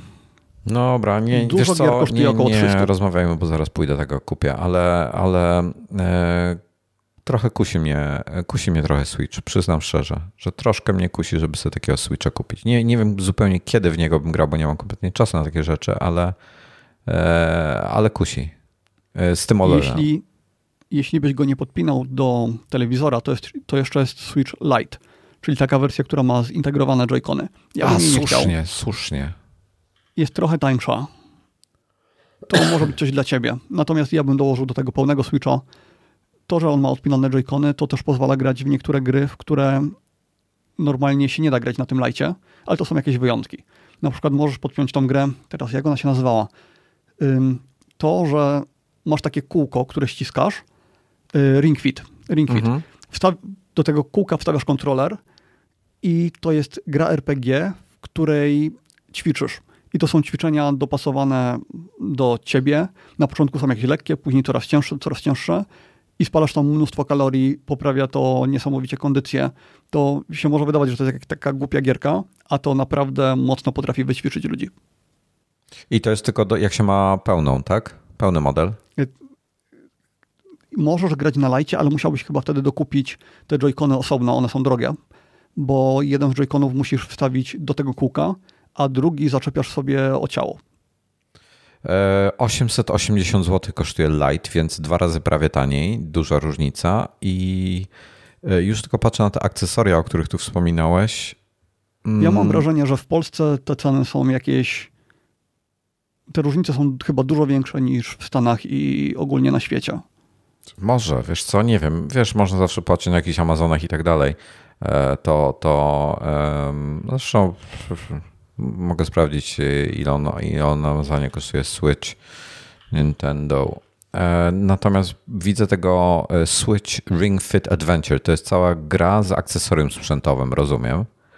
Tak. I, i tam sobie jakieś różne rzeczy robisz. Natomiast truchtaj w miejscu, ćwicz ramiona, aby atakować, wykonuj pozycję jak w jodze, aby odzyskać zdrowie mojej żonie. Mogłoby się to spodobać, powiem ci, jak joga jest. To Natomiast... jest silnie uzależniająca gra. Powtórz, proszę. Silnie uzależnia ta gra. Ja mam jeszcze... Hmm. No fajnie, tylko pyta... tylko widzisz, nie, nie masz tutaj ćwiczeń takich na przykład siłowych, tak? Ym, no nie masz, to znaczy nie ma wyciskania ciężarów, natomiast ściśnięcie tego y, ringfita, takie na maksa, no to, to nie jest jakaś prosta sprawa, to znaczy on... Y, to jest porządnie wykonane i naprawdę trzeba włożyć dość sporo siły, żeby to ścisnąć, więc da się spocić, da się spalić dużo kalorii. No dobra, wiesz co, poczekam na ten nowy model z OLEDem i z, może z takim Ring Fitem bym sobie wtedy kupił jakiegoś Mario Karta do tego i Tetrisa może. Zapowiada się fajnie. Patrzyłem jeszcze w międzyczasie na Amazonie, kosztuje dwadzieścia złotych mniej niż w X-Comie, więc żadna różnica. Mhm. Także takie są ceny w tej chwili w Polsce. E, dobra, e, słuchaj, zanim przejdziemy dalej, ja bym chciał, żebyśmy sobie zrobili chwilę przerwy. Co to na to? Na siusiu i tym tak, podobne. Możemy zrobić pięć minut przerwy. Okej. Okay. Patrzyłem jeszcze na e, ceny Switcha. Wygląda na to, że będzie pięćdziesiąt do stu dolarów droższy. Mhm. E, okidoki. E, next. Mamy nowe, nowe smartfony, się pojawiły. E, to jest prawdopodobnie najważniejszy news tego odcinka. Żartuję. E, mamy OnePlus nine i OnePlus nine Pro. I chciałem w zasadzie tutaj poruszyć ten temat, nie, nie wiem, czy to cię interesuje zupełnie, natomiast OnePlusy kiedyś były blisko połowę tańsze od flagowców. Zawsze im czegoś brakowało. Zawsze im brakowało jakichś tam funkcji, nie wiem, miały ciut gorszy aparat, albo ciut gorszy ekran, albo coś, ale, ale były naprawdę faj, fajnymi telefonami, tak? I w tej chwili kosztują tyle, co, co flagowce. Więc nie wiem, co o tym myślisz? Ja myślę, że nigdy już nie będę miał Androida yy, poza, poza tym w Oculusie, no. Więc yy, nie jestem w stanie absolutnie nic siebie wydusić na temat tego telefonu. No dobra. E, za, oni, oni to, ten ich marketingowy chwyt był taki, że tam jest yy, z Hasselbladem zrobili wspólnie ten aparat i że zmieniono oblicze mhm. fotografii. Nie zmienił oblicza fotografii, raczej nie zmienił w najbliższych czasach i w zasadzie tylko korekcja kolorów tam jakaś jest, także bez rewelacji. To najciekawsze, co się wydarzyło chyba w fotografii smartfonowej w ostatnim czasie, to było to, co Oppo dodało, czyli mikroskop, taki trochę, to znaczy mikroskop, makro zdjęcia. No, no, no. Ale nie wiem, czy to jest faktycznie komuś potrzebne.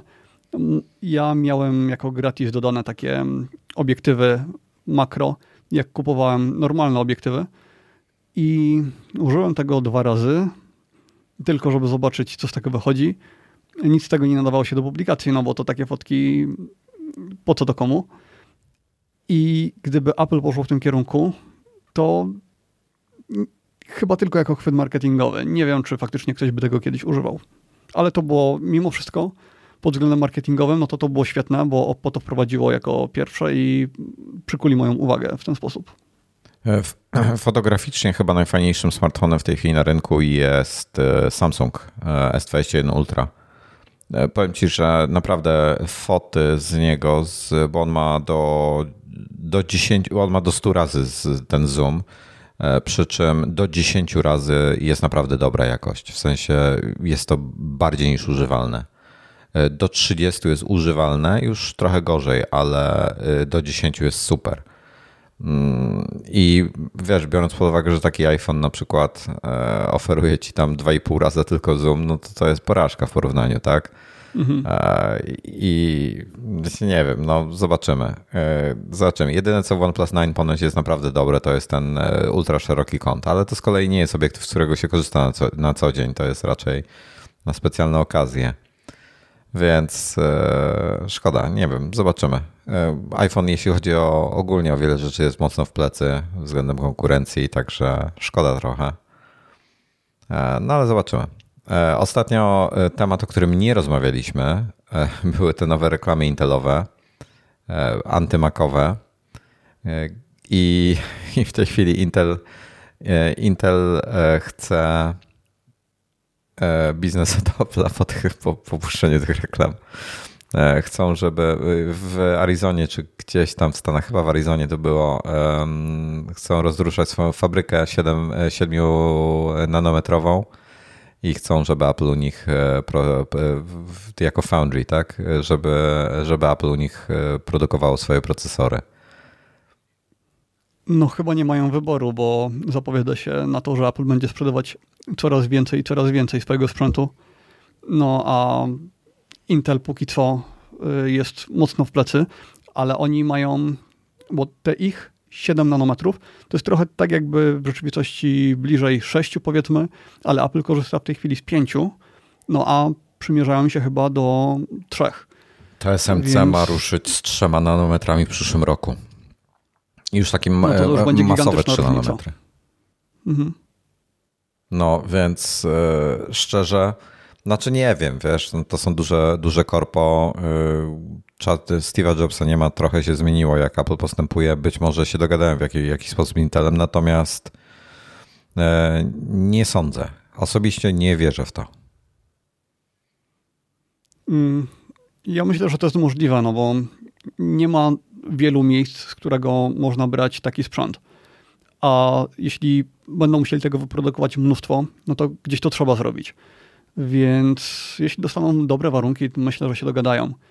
Ale wiesz, to jest też co innego, jak, jakby mieli na przykład, yy, yy, nie wiem, procesory pięcio czy jak ile, trzy nanometrowe z dwóch różnych fabryk, gdzie tam, już nie pamiętam, czy to w iPhone'ach było, czy w jakichś innych smartfonach było, było kiedyś tak, że były Dw- dwóch różnych producentów było procesorów i tam były, to w iPhone'ach któryś było, ale nie pamiętam zupełnie w tej chwili których. Tak, jestem niemal pewny, że była też kiedyś różnica w nanometrach. Ona chyba nie była tak, w procentach, prawda? Aż tak duża jak obecnie, ale, ale była. Ale wiesz, jak oni by mieli z Intelem się za rok dogadać i Intel dopiero rusza swoją fabrykę siedmiu nanometrów, niech to będzie bliżej sześciu w nomenklaturze, w której liczy sobie T S M C, a w przyszłym roku T S M C będzie miał trzy nanometry, to już jest duża różnica. I trochę no, mi się nie widzi, tak, że będą oferowali iPhony częściowo z trzema, a częściowo z siedmioma. No to jest tak trochę... Nie wydaje mi się to możliwe. No to wtedy jakieś dyserw... Jak, szukam tego słowa. Dyzer coś tam. Dyserf... Część będzie do... Dy, e, dyserf... O Jezu, wiem o czym mówię. Tak, tak. Mogę, przez to, że powiedziałeś dyzer, tak ja, ja mi wyleciało słowo. A jak mózg śmiesznie działa. Wiem o czym mówisz. Tak, tak. Dywersyfikacja. Dywersyfikacja. Um, W jest jako trzecie. Tak, tak. tak, tak. Będą mieli wtedy nie tylko iPhony, ale będą mieli też iPady, będą mieli te procesory M, będą mieli wtedy też swojego A R a, V R a. Różne sprzęty będą miały może różne procesory, więc... Coś tam, nie, myśl, myślę, że to jest do zrobienia. No, zobaczymy. Właśnie, ja celowo nie poruszam, bo było, był temat tego headsetu V R owego Apple'a, o którym on już wisi od, od, w tematach tu od jakiegoś czasu, ale nie chcę go dzisiaj jeszcze poruszać. Chciałem na temat V R a z tobą pogadać szczerze jako osobny odcinek, to sobie zobaczymy, jak to będzie. Ale w międzyczasie Apple ma trochę zadymę z, z urzędami antymonopolowymi na świecie. W tej chwili w Australii tam, tam się trochę tłuką i Apple przekonuje w tej chwili Austra- Australię, że, że największym konkurentem dla App Store'a są aplikacje webowe. I po prostu jak to przeczytałem dzisiaj rano, to parsknąłem śmiechem. To jest, to jest już takie kuriozum, że to się w głowie nie mieści. Znaczy, ja rozumiem ich podejście i tak dalej, ale to, jak oni ostatnio ściemniają w tych kwestiach, to jest przerażające. To tego newsa przegapiłem. To jest coś z dzisiaj, tak? To jest z dzisiaj albo z wczoraj chyba. Hmm. Albo nawet, no jakoś tak, nie wiem, jak, jak, jaka to będzie godzina dla ciebie. To było wczoraj... Wczoraj w nocy czy, czy nad ranem się w Polsce pojawił news. Link będzie, będzie poniżej. Masz go w notatkach jako bypass the App Store suggests Apple to iOS developers. Także tam sobie możesz zerknąć ewentualnie. Dobra, next newsowy ciekawy temat. Sorry, kubek trzymam w kadrze, przepraszam. Następny ciekawy temat to jest to, że parę dni temu i tak czekałem, jak to się rozwinie, nie pisałem nic na ten temat, bo spodziewałem się, że bardzo szybko to naprawią, ale Apple rozpieprzyło wszystkie iCloudowe linki do shortcutów, z których ja namiętnie korzystam, więc jeżeli na przykład chciałbym się podzielić z kimś swoim linkiem przez iCloud, to jest iCloudowy shortcut jest generowany wtedy, to niestety to nie działa. I są strony internetowe całe. Nie pamiętam w tej chwili, Matthew Casinelli, on się ostatnio na, na Twitterze jest, on się specjalizuje w shortcutach różnych fajnych, ciekawych. Ma całą stronę poświęconą tym, short, tym shortcutom i to wszystko padło. Wiem, że Mac Stories też narzekał na to, więc no generalnie słabo, ale pojawiło się info dzisiaj rano albo w nocy jakoś, że Apple pracuje nad tym, żeby to naprawić. Ciekawe jestem w ogóle, jak do tego tak, doszło. I jeśli się teraz coś szoruje, to te nowe linki chyba działają. Natomiast te, które były tworzone przez ostatnie lata, nie działają i je muszą naprawić. No mam nadzieję, to że to zrobią. Bo tego, tego sporo jest. Mamy, na iMagu mam też sporo archiwalnych artykułów z, z linkami właśnie cloudowymi, więc mam nadzieję, że to nie trafi tego szlak. Dobra. E, dwa dni temu, e, dwudziestego czwartego marca trafił do sprzedaży pierwszy Mac O S dziesięć, wersja dziesięć zero, który był przez wielu uznawany za nieużywalny. Kiedy, kiedy w ogóle miałeś, kiedy ruszyłeś swojego, kiedy, kiedy pierwszy raz miałeś własnego Maca z Mac O S em i jaki to był? Przepraszam, z O S dziesięć hmm. wtedy. Tak, to był Hackintosh. W roku dwa tysiące dziewiątym i to był Snow Leopard.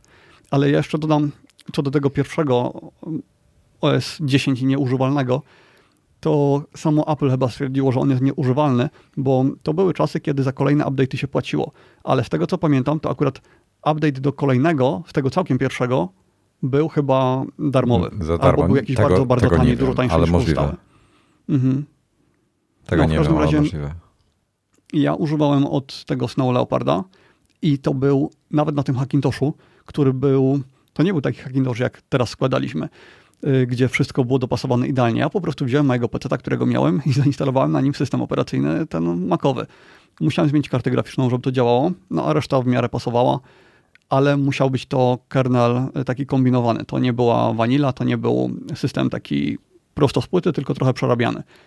I to był tak dopracowany system, że wydaje mi się, że on mi się nigdy nie zawiesił. Chyba ani razu. I byłem z niego bardzo zadowolony. W późniejszych systemach dodawali dużo opcji, przez które chciałem mieć te kolejne systemy i nawet one przez jakiś czas chyba dalej były stabilne, niektóre wersje. Natomiast bardzo, ale to bardzo dobrze wspominam tego, ten mój pierwszy system. Był Był znakomity, był doskonały. A czego ty używałeś na początku? Ja, ja zaczynałem od dziesięć pięć Leopard. Czyli to był MacBook Pro siedemnaście cali, dwa tysiące ósmy rok chyba i fajny był, bardzo, bardzo, byłem wtedy młody, więc nie przeszkadzało mi noszenie siedemnastocalowego kloca. Dzisiaj do mnie chyba szlak trafił, dzisiaj zdecydowanie chciałbym mieć Era z M jeden, ale, ale wrzuciłem ten temat nie tylko dlatego, że zresztą na iMagu cała redakcja swojego czasu publikowała swoje pierwsze Maci, informacje na ten temat, to jeśli nie zapomnę, to wrzucę linki do tego. Dopiszę może to sobie do notatek. Pierwszy Mac... Mac linki. To będziecie mogli sobie poczytać, bo sporo tych artykułów się pojawiło. To było w iMagazine, już nie pamiętam z którego roku, musiałbym zerknąć. Niedawno przypominałem na stronie internetowej ten temat.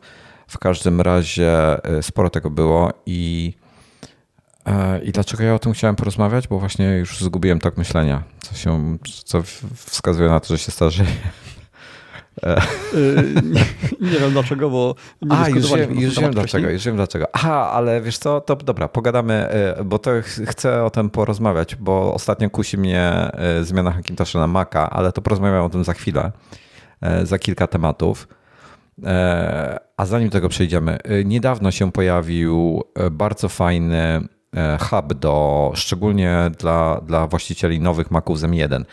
W zasadzie powiem ci, to co mnie w tej chwili powstrzymało być może bardziej nawet niż RAM przed kupnem tego Maca Mini, bo full wersja e, kosztuje osiem tysięcy sześćset złotych chyba, taka dla mnie, czyli full, full. E, szesnaście giga RAM-u, dwa tera S S D. E, z tym RAM, być może, wiesz, mógłbym, mógłbym go kupić na przykład na rok, na dwa e, i przeżyłbym z tymi szesnastoma gigabajtami.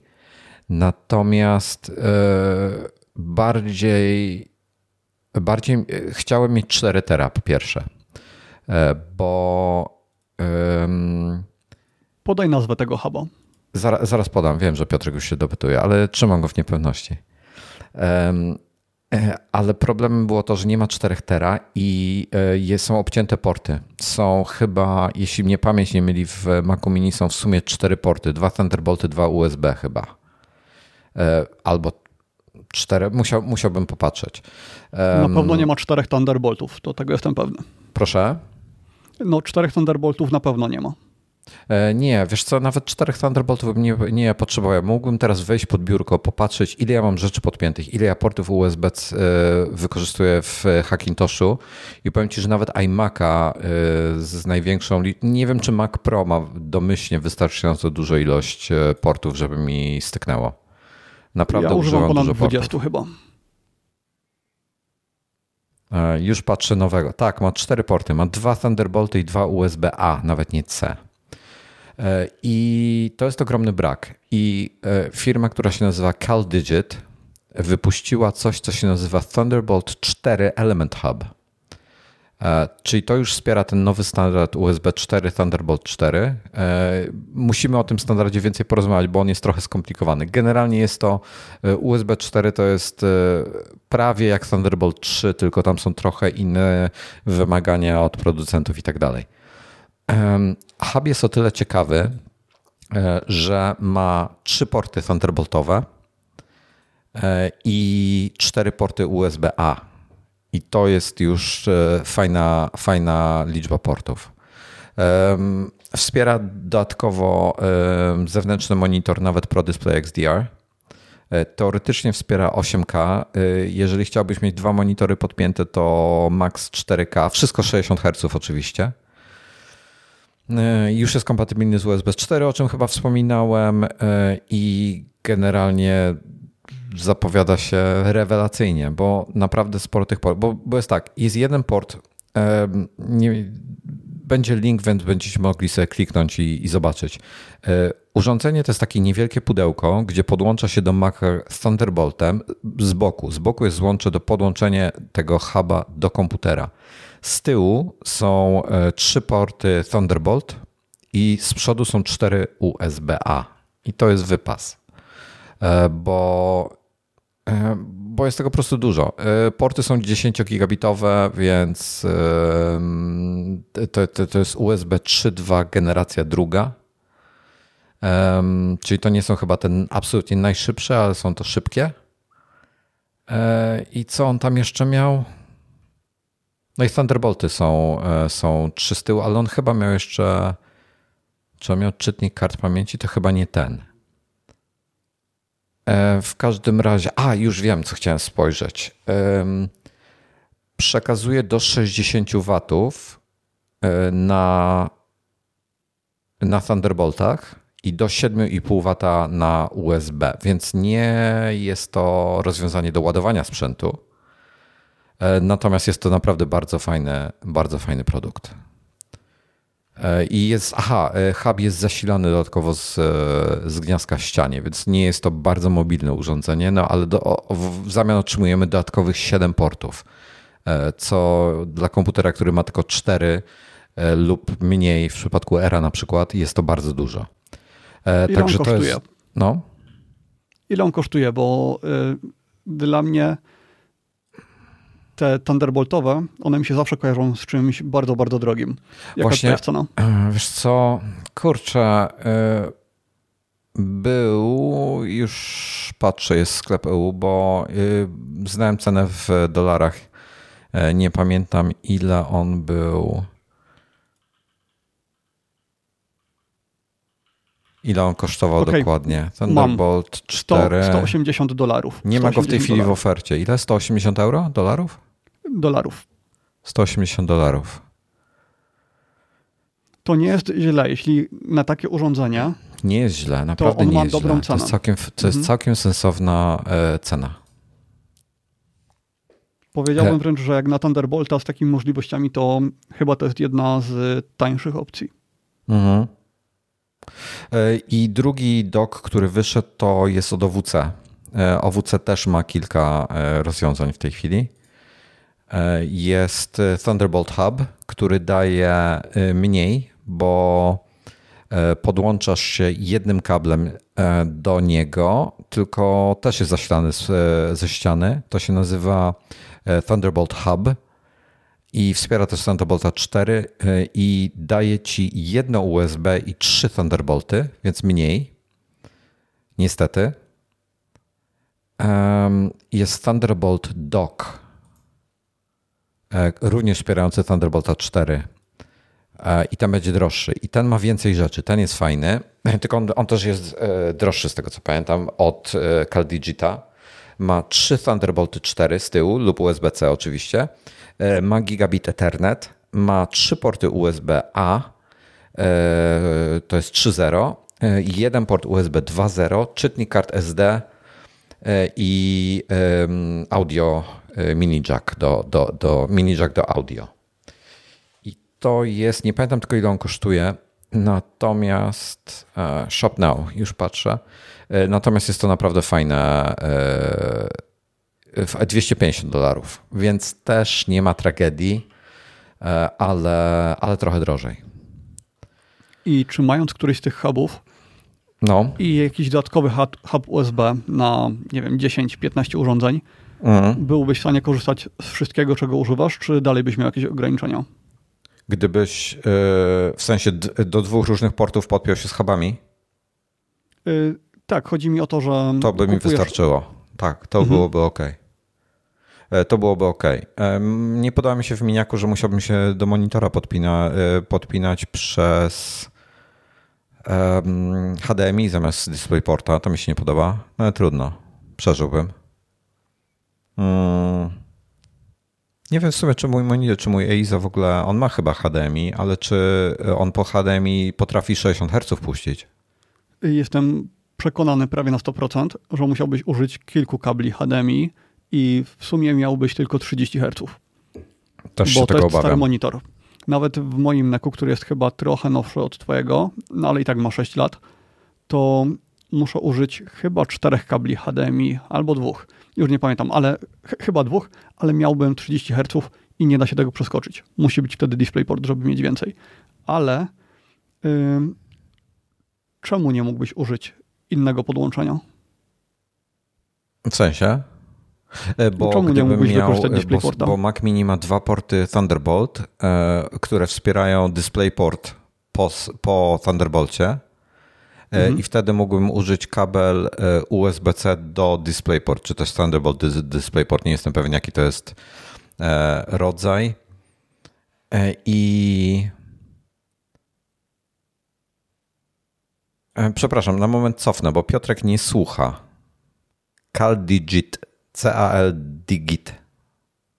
Poszukaj, a drugi to jest O W C, Piotrek. Znajdziesz a je ja wkleiłem, później. A ja wkleiłem linka. Przepraszam, nie słyszycie znowu, bo Skype. Ja wkleiłem linka, tylko prawdopodobnie oznaczyło mnie jako spamera i tego linka nie pokazało. A, to ja, ja go nawet nie widzę do, do moderacji. Nie, nie mam wglądu, że coś takiego wkleiłeś. Mm. E, w każdym razie linki do wszystkiego będą oczywiście w odcinku na dole. E, i, gdy, i teraz tak, wracając do, do tematu. Thunderbolt, czyli mógłbym się podpiąć do kab- I jeden Thunderbolt mógłbym przeznaczyć na tego doka, na przykład CalDigit albo O W C, obojętnie, a na drugim Thunderbolcie podłączyłbym monitor, w tym momencie pod DisplayPorcie, bo to się nazywa U S B Alt Display Mode czy coś takiego, ten tryb. Tak, tak, alternatywny tryb, tak. No i on wtedy, on, on tam puszcza po, po U S B C i idzie DisplayPort i to jest ok. W tym momencie mógłbym się podpiąć, jest kabel do tego odpowiedni. Tylko wtedy nie mógłbym huba podpiąć do tego Thunderbolta, więc teoretycznie mógłbym jeszcze załatwić sobie huba na U S B A jakiegoś ze no cztery porty chociaż. Że no. potrzebujesz tego głównego huba, tego takiego Thunderboltowego, ale resztę możesz wpiąć nawet do tego U S B A i tam sobie rozdzielić na nawet kilkanaście U S B, bo raczej to nie są urządzenia, no nie wpinasz tam chyba dysków twardych, nic bardzo prądożernego, a nawet gdyby to było prądożerne, to zawsze z zasilaniem yy, o, nie, możesz. Nie, te doki są zasilane, hub. Więc nie ma problemu, to, to pociągnęłoby dysk. Ale nie, nie, ja mówię o czymś jeszcze innym, że kupujesz tylko jeden z tych doków, a poza tym kupujesz huba U S B, który jest tylko hubem U S B i nic więcej. I tam sobie wpinasz dwadzieścia urządzeń y, takich tylko U S B. Aha, no, no, no, to jest do ogarnięcia. Jest też bardzo, bardzo fajne rozwiązanie, nie pamiętam kto to robi, to jest chyba od Satechi, bo teraz mi się to dopiero przypomniało, nie, nie wpisałem tego na notatek. Chyba Satechi to robi. To się nazywa, tak, jest to od Satechi. Type-C Aluminium Stand and Hub for Mac Mini. Wrzucę, wrzucę, to jest To jest urządzenie, tak jakby podstawka w kształcie Maca Mini, tylko jest kilkukrotnie niższa. Ona ma powiedzmy, nie wiem, jeden i pół do dwóch centymetrów wysokości. I to powoduje, że tam w środku jest w ogóle, można S S D-kę lub dysk twardy włożyć. To ma też, to nie jest Thunderbolt, to jest U S B C. I to ma, co tam ma, co tam po tym leci? Trzy porty U S B A, jeden port U S B C, czytnik microSD i tym podobne rzeczy. I to jest, wiesz co, ja nie lubię, nie lubię mieć hubów, dlatego że masz plątaninę kabli. Kolejne zasilanie jest potrzebne, masz plątaninę kabli za komputerem i tak dalej, zamiast wszystko mieć wpięte. I to jest fajne, bo to rozwiązuje ten problem. Więc trzeba by, przemy- tylko że wtedy znowu problem z monitorem będzie. Przy czym, aha, zapomniałem powiedzieć, przez tego CalDigita i przez O W C możesz wpiąć monitor bezpośrednio do doka, nie musisz do komputera wpinać. Słucham. Hmm, a czy ten, o którym przed chwilą mówiłeś, który się wpina, wkłada się pod Maca Mini, on jest kolorystycznie zgodny z tymi nowymi na M jeden, czy to jest tak. Space Gray? E, okay. A nie, przepra- e, wiesz co, jest w dwóch kolorach dostępny, jest też srebrny i kosztuje osiemdziesiąt dolarów. Także jest srebrny i Space Gray. Bardzo, bardzo fajne rozwiązanie. Um, ale Mac Mini, o ile potencjalnie mnie najbardziej interesuje, to y, dochodzą mnie słuchy ostatnio, bo w Macach, w ostatnich wersjach macOSa był problem z, z tym tak zwanym clamshell mode, czyli jeżeli chcesz używać sobie MacBooka y, jakiegokolwiek y, w trybie zamkniętym z komputerem, to zewnętrzne monitory wariują. Albo czasami się nie chcą uruchomić, albo komputer się nie wybudza, albo jest czarny ekran i trzeba go odłączyć i podłączyć znowu i się chrzani z tym wszystkim. To ponoć już to rozwiązali teraz w którymś Big Sur-ze, um, nie pamiętam której wersji, nie, nie najnowszej, już ciut wcześniej to rozwiązali, czy, czy któryś tam numerek z kolei był. I z nowymi Macami na M jeden, czyli myślę tutaj o Airze akurat bardziej, działa to sensowniej. W tym momencie mógłbym takiego Aira kupić wymaksionego i by mi robił jako główny komputer, jak chcę być przy biurku, a jak chcę odejść od biurka, no to podpinam sobie dwa porty Max, bo on ma chyba dwa porty U S B. Tak. Przepraszam, on ma Thunderbolta czy nie? Tak, ma Thunderbolty. Bo tego nawet, nawet nie pamiętam, już mi się tak, tak, tak na pewno. Chrzani z tymi portami. Dane techniczne. No muszę to potwierdzić. Wierzę ci, ale muszę potwierdzić. Zgadza się, Thunderbolt trzy, dwie sztuki. I to by mi wystarczyło w tym momencie. Do tych dwóch portów się wpinam z jednym lub dwoma dokami, cokolwiek. Podejrzewam, że tym od O W C bym się ogarnął, żeby mi wystarczył ten dok od O W C. W najgorszym wypadku bym jeszcze drugiego dokupił. I miałbym wtedy wszystko, co potrzebuję. I... monitor również. I tutaj um, ostatnio też było, było, było sporo dyskusji na Twitterze na temat klawiatur do Maca, bo były dyskusje, ty masz, widzę swoją, swojego Keychrona z tyłu, ja mam mojego ukochanego Thinka w tej chwili.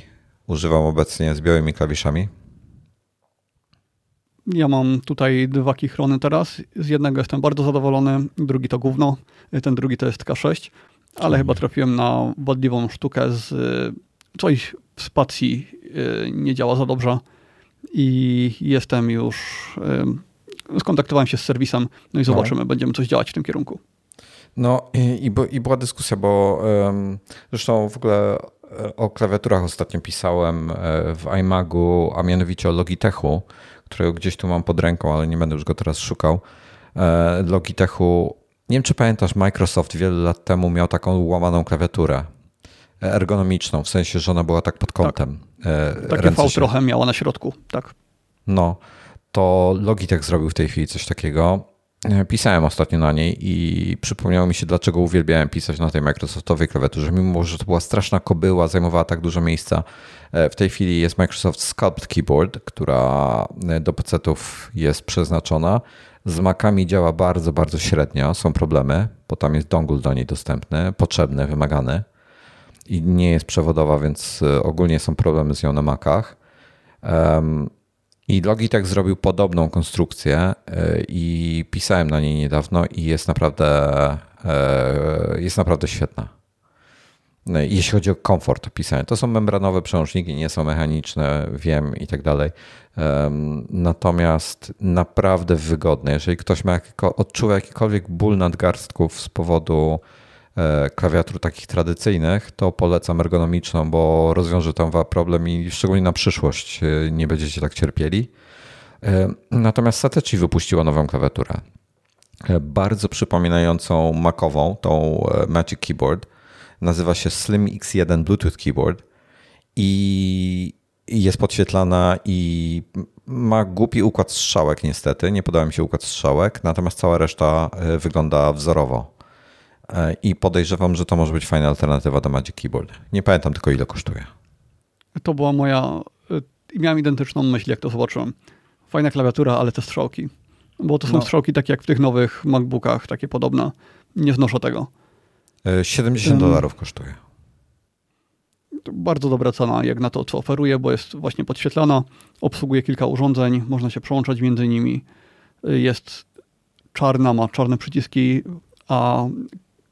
Ta obudowa jest Space Gray, tak. co jest niesamowitą rzadkością. Ja szukałem przez dwa lata klawiatury, która ma taki design.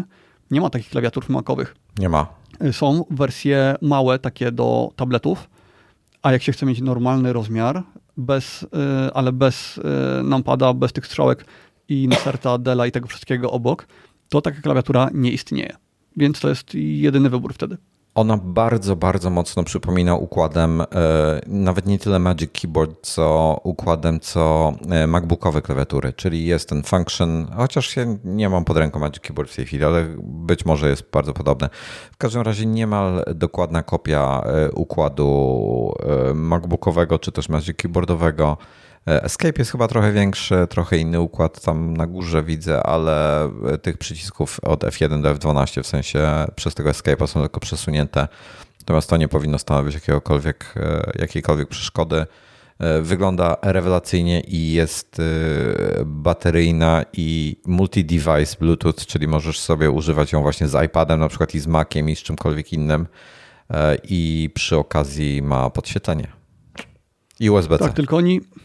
Oni się z tym spóźnili trochę, to znaczy to zapotrzebowanie tam klawiatura jest od lat.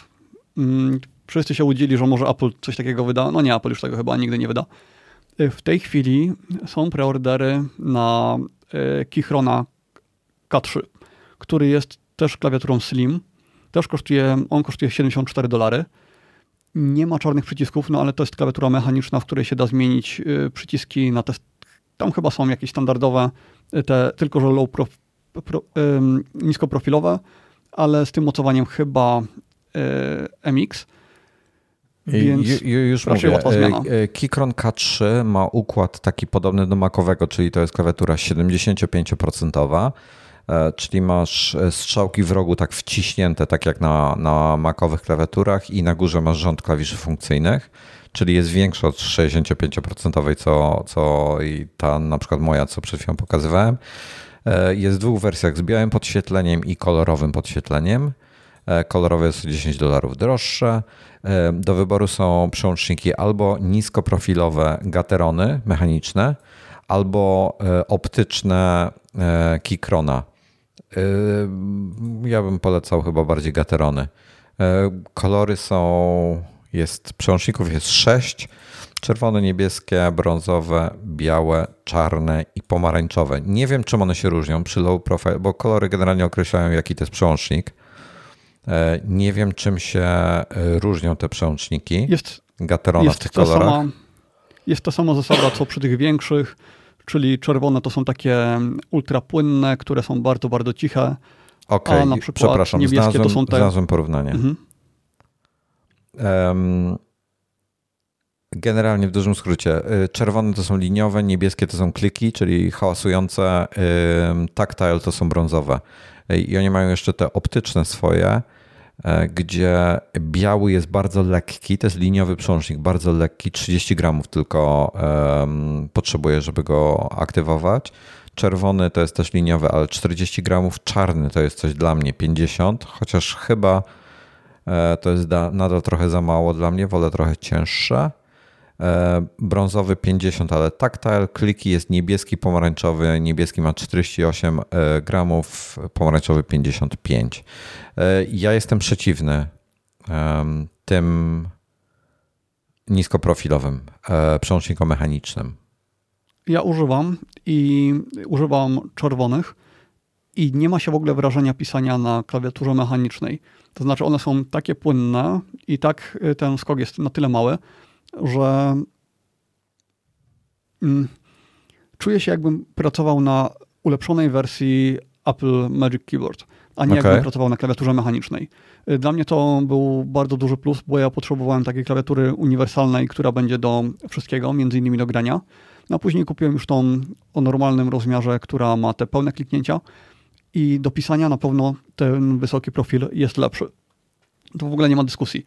Natomiast mimo wszystko za każdym razem, jak wracam do tej niskoprofilowej, to mam takie, czuję taką satysfakcję, jak te przyciski tak fajnie, miękko wchodzą, tak, no nie wiem, jak, jak jakieś granie na pianinie. Yy, zupełnie inaczej się to obsługuje yy, i ja z tej czerwonej jestem bardzo zadowolony i gdybym składał komputer do grania, w ogóle gdybym chciał mieć stanowisko do grania, mhm. to prawie na sto procent używałbym tam właśnie tej klawiatury. No a gdybym chciał maszynę do pisania, no to wtedy jakąś inną. No to ja ci powiem, że ja mam, ja mam przełączniki w tej chwili w tym Thinku, co, co pokazywałem, tym przezroczystą, mam jeszcze aluminiowego, to mam tutaj przełączniki sześćdziesiąt, chyba, one są chyba sześćdziesięciosiedmiogramowe, to są N K Creams. Z kolei w aluminiowym mam sześćdziesięciotrzy gramowe chyba? Może też sześćdziesiąt siedem, nie, sześćdziesiąt trzy mam. I one są, nie, wróć, tam mam sześćdziesiąt siedem, a tutaj mam, tutaj mam siedemdziesiąt dwa chyba. Jakoś tak, musiałbym popatrzeć, już nie pamiętam z głowy tych cyfr. Te są trochę, trochę sztywniejsze. I powiem ci, że jeszcze w jednej klawiaturze mam z kolei lżejsze, takie bardziej odpowiadające redom, trochę około pięćdziesiąt gramów mają, to...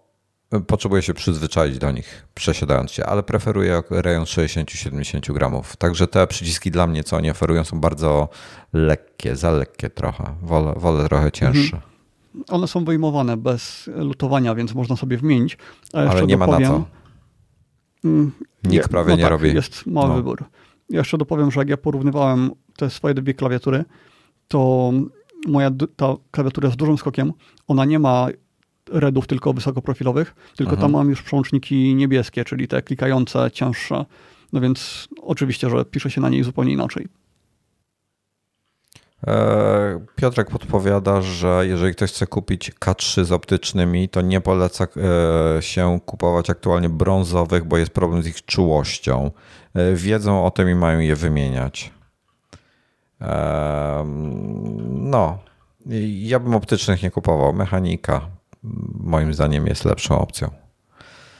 Dobra, będzie link do Keychrona też, oprócz do tego Satechi SlimX jeden, jeszcze wrzucę linka do Keychrona K trzy, o którym rozmawiamy, a w międzyczasie jeszcze pojawił się news dosłownie przed paroma dniami, że Są nowe iMaki w kodzie macOS-a, w nowej becie Bixera jedenaście kropka trzy i są to całkowicie nowe modele, prawdopodobnie właśnie z M jedenkami. I nie wiemy, jak oni je wypuszczą, ale są spodziewane już wkrótce. No być może nawet w tym miesiącu te iMaki się pojawią. I jest to w ogóle iMac taki nowy z M jedenką, który będzie zapieprzał szybciej niż twój Hackintosh. To jest coś, co i będzie miał ekran pięć K. Jest to coś, co ciebie interesuje? Nie, w ogóle, bo ja nie mogę mieć takiego ekranu, jak są w Macach, mhm. więc muszę mieć ekran, ten, który mam teraz. Ale myślę, że dla wielu osób to będzie świetna opcja, bo na pewno tam nie będzie ekranu. To znaczy, jeśli Apple coś zrobi, to upakowanie pikseli będzie większe niż to, do którego jesteśmy przyzwyczajeni na obecnych monitorach. Czy ty masz Więc... też cztery K trzydzieści dwa cale, czy ty masz dwadzieścia siedem? Tak, nie, nie, cztery K. To znaczy właściwie U H D trzydzieści dwa cale, tak. Dobrze, czyli masz około sto czterdzieści p p i, tak jak ja, co jest lepiej niż tradycyjne monitory, co miały tam dziewięćdziesiąt osiem czy siedem, czy jakoś tak ten rejon był, tam różnie, zależało od, od samych pikseli. Um, Apple'owe monitory mają dwieście osiemnaście. No właśnie. I to jest istotna różnica. I powiem ci szczerze, że... Znaczy tak, w ogóle jest info, że iMaki będą... Yy, dobra, inaczej wrócę. iMaki obecnie, te, które już są wycofane lub wycofywane, mają dwadzieścia jeden i pół cala i tam mają cztery K, czyli też U H D, nieważne. Większość ludzi nie rozróżnia, ja mówię po prostu cztery K. A one są trochę szersze, bo nie trzy tysiące osiemset czterdzieści na dwa tysiące sto sześćdziesiąt, tylko cztery tysiące dziewięćdziesiąt sześć na dwa tysiące sto sześćdziesiąt. Um, to jest dwadzieścia jeden i pół cala i on ma dwieście, właśnie te, tam rejon dwieście osiemnaście p p i. Ale to jest małe, dwadzieścia jeden i pół cala, to jest mała przekątna. Mój, mój monitor do grania Full H D ma dwadzieścia cztery i pół cala, tak? Jak na to popatrzysz, to jest ogromna ja... różnica. Nie wiem, czy ktoś by dzisiaj chciał kupić tak mały monitor, to nie, nie wiem, po co miałby to robić. Wiesz co, taki monitor po prostu gdzieś stoi sobie w domu, żeby używać, wiesz, jako w cudzysłowie dla gości. Taki rodzinny komputer po prostu do, do różnych zadań. Może coś takiego. Ja też, do szkół ponoć są popularne te dwadzieścia jeden i pół, bo tańsze. Potem jest dwadzieścia siedem cali i on ma panel pięć K i też ma te dwieście, tam rejon dwieście osiemnaście dwadzieścia p p i. I, I teraz plota jest taka, że nowe monitory będą miały dwadzieścia cztery i trzydzieści dwa cale. I nie chce mi się wierzyć, że Apple obniży p p i, zachowując rozdzielczość. Na pewno e, tego nie zrobi. Czy to oznacza, że będzie mieli iMac'a sześć K z panelem? Tak mi się wydaje. Podobnym do, do Pro Display X D R, jeśli chodzi o rozdzielczość przynajmniej? Ja jestem przekonany, że to jest jedyna droga dla Apple. Oni ja... się nie zdecydują na niższą rozdzielczość. Ja, ja też właśnie tak podejrzewam. I e, wie, są ploty, że w tym roku Apple wyda jakiś swój zewnętrzny monitor i ploty są takie, że będzie pięć K, no bo Pro Display X D R już jest i ma sześć K, ale może oni zrobią monitor jednak sześć K, tylko po prostu tańszy, gorszy. Nie będzie miał tysiąc sześćset nitów szczytowo, tylko będzie miał pięćset. Nie będzie miał e, jakiegoś absurdalnego H D R-a i tak dalej, tylko po prostu display P trzy. Taki zwykły monitor.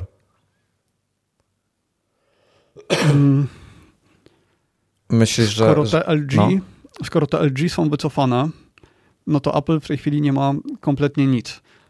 Więc teoretycznie muszą coś wydać, tylko o tym, że muszą coś wydać, to już się tak mówię od kilku lat, a... Jeszcze nie wydali. No, znaczy, nie wiem. Ja ci powiem szczerze, że o ile jestem przeciwny ogólnie konstrukcji iMac'a, bo, bo jest to zamknięta konstrukcja, chcesz mieć komputer, musisz z monitorem i tak dalej, i tak dalej, to jeżeli to będzie miało monitor sześć K i będzie kosztowało podobne pieniądze, jak w tej chwili kosztują iMac'i, to będzie mnie to mocno kusiło. Naprawdę mocno. Dla mnie zawsze dyskwalifikacją w iMacach był ten ekran, który tak wszystko odbija. Już nawet pomijając, powiedzmy, że nie potrzebuję ekranu do grafiki, do zdjęć, do niczego takiego. Zwykły biurowy ekran. To to, że ja siebie widzę, nawet jeśli pogaszę wszystkie światła i po prostu yy, arkusz biurowy albo coś tam odbija się, rzuca na mnie światło i to wystarcza, żebym ja się cały odbijał znowu w tym ekranie i się widział jak w lustrze, no to dla mnie to jest nieakceptowalne. Ja wiem, że do tego można częściowo przywyknąć, ale to nie jest tak jak w laptopie, gdzie odchylasz ekran trochę bardziej do góry, trochę bardziej w dół i już łapiesz dziesięć razy mniej odbić. Tam po prostu trzeba się z tym pogodzić, więc dla mnie pod tym względem to jest nieakceptowalne. Ty od lat siedzisz na matrycach satynowych i matowych, więc też podejrzewam, że będzie ci się ciężko przerzucić. Może będzie ta powłoka nano, wątpię, bo to chyba za znaczy, bardzo podniosło koszt. To jest, to jest cała szyba, ale jest w iMaca w tej chwili dostępna. W zwykłym iMacu Retina pięć K możesz sobie zamówić szkło nanostrukturalne. Tak, ale, tak, ale procentowo to zmieni, zmienia cenę dużo mniej, bo masz też koszt całego komputera, więc to nie jest aż taka dopłata, jeśli chodzi o procenty. No może e, faktycznie słuchaj, coś do, dają. Dopłata jest dwa i pół tysiąca złotych do, mhm. do tego, przy czym ja bym się bał trochę tego szkła nanostrukturalnego ze względu na to, jak, się, jak trzeba go czyścić. Że ponoć tą, tylko tą specjalną szmatką, jak gdzieś tam dotkniesz, czy jakiś tłuszcz będzie, czy coś, to potem jest masakra z tym. I trochę mnie to martwi. To e... mnie martwią bardziej jednak te kąty widzenia, o których już gadaliśmy dwa mm-hmm. epizody temu, czy epizod temu. I chyba bym się z tego powodu nie zdecydował na coś takiego, ale no to była pierwsza generacja, może to ulepszą do tego czasu. No nie wiem, no jestem, ja w ogóle o tym szkle nanostrukturalnym chciałbym jeszcze trochę poczytać, bo, bo nie wiem, jak to tam się spisuje dobrze. Natomiast tak patrząc w tej chwili tutaj tak na szybko, ile kosztuje taka, taka konfiguracja, słuchaj, dwadzieścia siedem cali iMac, zwykłe szkło, nie, nie nanostrukturalne, do tego dziesięciordzeniowy Intel. Dobra, obniżę do tego zwykłego, nie będę podbijał ceny, bo, bo spodziewam się, że Apple raczej wyrówna do tego podstawowego procesora cenowo. Do tego dorzuciłem trzydzieści dwa giga ramu, bo tyle by mnie interesowało. I czteroterabajtowy S S D, bo tyle bym chciał mieć. W tym momencie zmieściłbym się ze wszystkim na jednym S S D. Plus zostałoby mi trochę miejsca i tak bym pewnie dokupił jakiś zewnętrzny dysk na jakieś archiwa, starsze rzeczy, ale, ale cztery tera byłoby dla mnie fajne. I to kosztuje dwadzieścia tysięcy złotych. Ale skoro to jest komputer stacjonarny, którego taki totalnie stacjonarny, bo Mac Mini też jest stacjonarny, no, ale no. możesz go w moment wrzucić do torby. I dużo osób tak robi. To jest totalnie stacjonarny komputer, więc yy, czy w ogóle nie bierzesz pod uwagę, żeby wszystko mieć na dysku zewnętrznym i to obniży koszt bardzo, bardzo mocno. Wiesz co, dysk cztery, znaczy tak, musiałbym mieć przynajmniej terówkę, czyli mi to obniży koszt o pięć tysięcy. Musiałbym do tego dokupić przynajmniej dwuterabajtową, dwuterabajtowe S S D, najlepiej razy dwa albo czteroterabajtowe S S D. Nawet nie wiem, ile taki kosztuje w tej chwili. Um, S S D S S D cztery terabajty. Zobaczmy.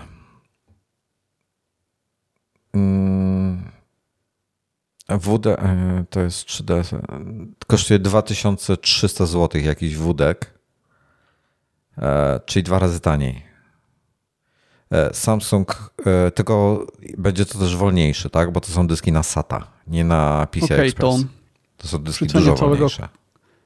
Przy cenie całego komputera, no to to nie robi już wtedy aż tak dużej różnicy, jak się spodziewałem. To jest dziesięć procent. E, mhm. Więc wolałbym mieć chyba wtedy po prostu jeden wewnętrzny dysk, na którym mogę trzymać e, wszystkie e, zdjęcia swoje, łącznie z rawami e, i w tym momencie jeszcze mam miejsce na, e, na materiały wideo do obróbki. Zapas i potem, wiesz, archiwalne, głównie tutaj będzie właśnie wideo, wylatuje w tym momencie na dysk twardy na, na zewnątrz, który sobie gdzieś tam stoi. Um, a to wtedy robisz z monitorami, które masz teraz? EIZO się pozbywasz, a tego gamingowego zostawiasz, tak? No właśnie, słuchaj, w, w sytuacji, gdzie mam takiego, takiego iMaca? Mhm, tak.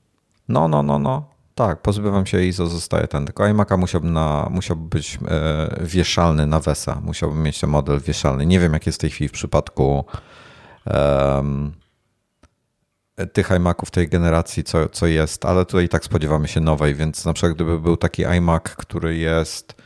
E, kiedyś tak było w iMacach tych zwykłych, że Wesa ma... Jak chciałeś mieć Wesę, to musiałeś inny model iMaca zamówić, pamiętasz? Tak.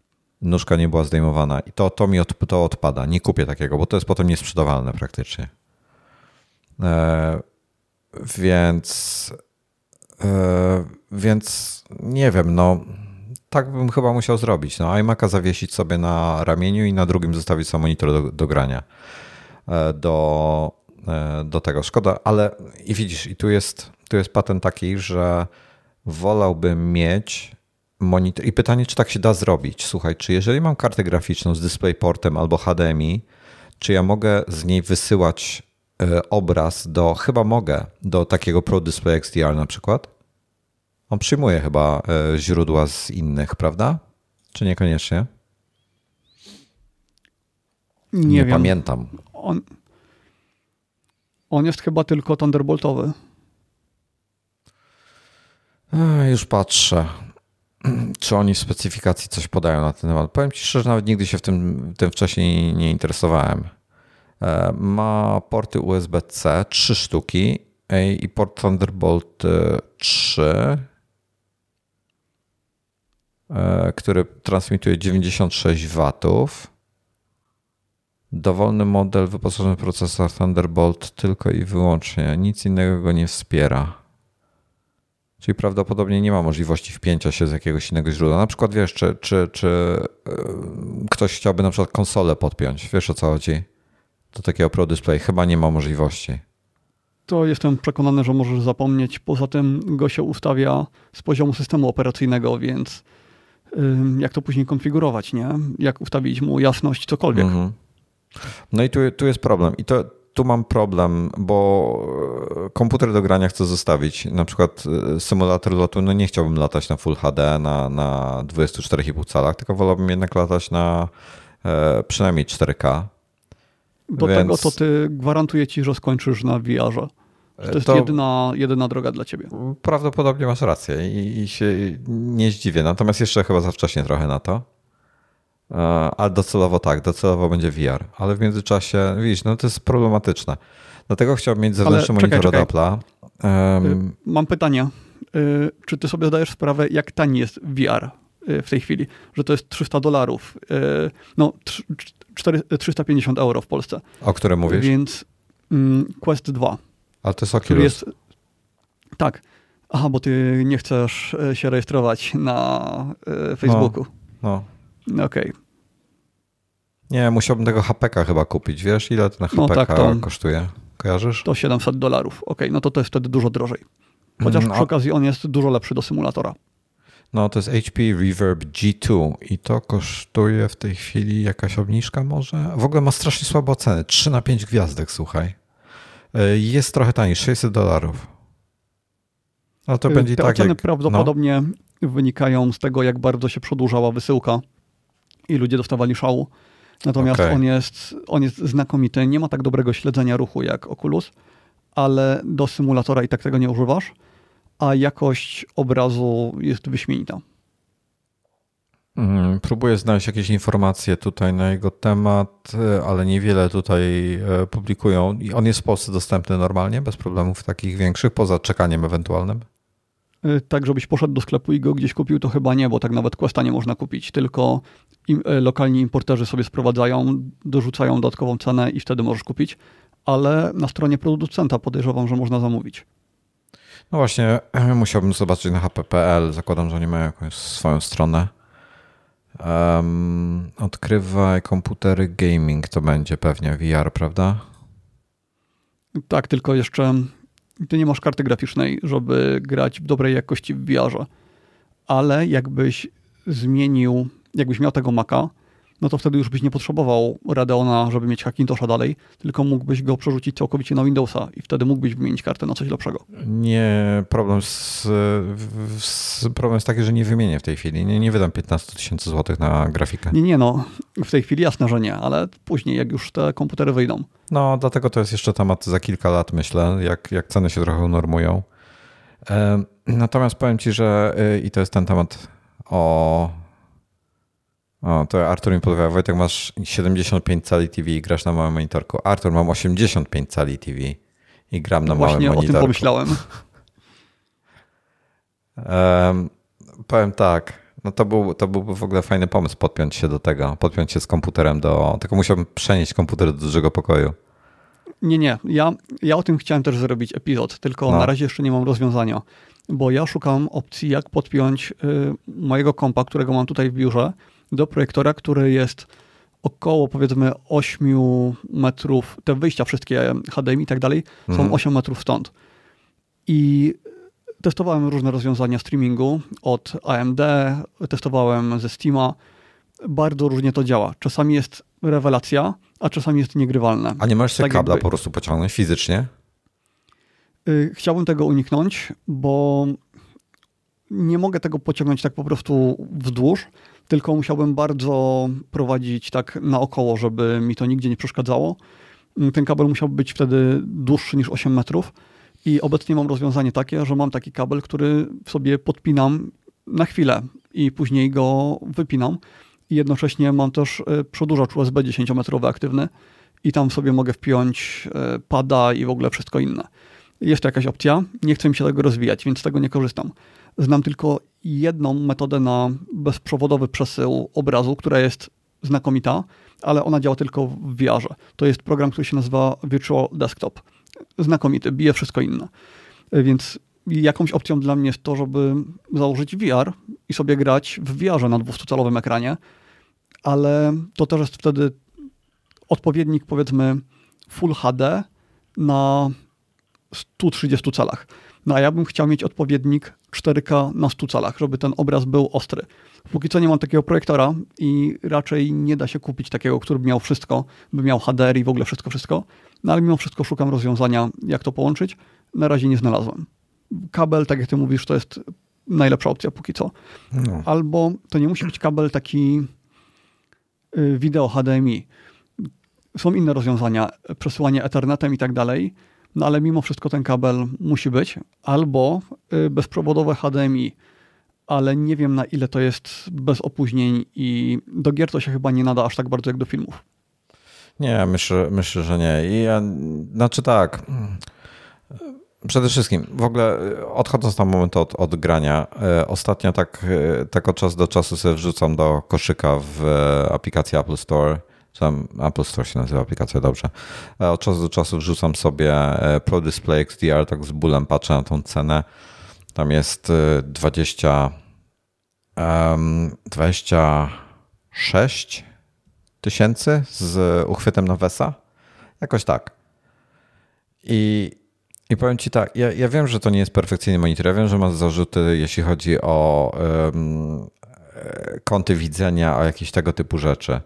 E, przepraszam, jest to dwadzieścia cztery tysiące złotych monitor, uchwyt Vesa z tysiąc, czyli dwadzieścia pięć tysięcy złotych, bez złotówki, dwóch złotych. To, że mam zarzuty, to bardzo dyplomatycznie to użyłeś, bo według mnie on w takim stanie w ogóle nie powinien być dopuszczony do sprzedaży.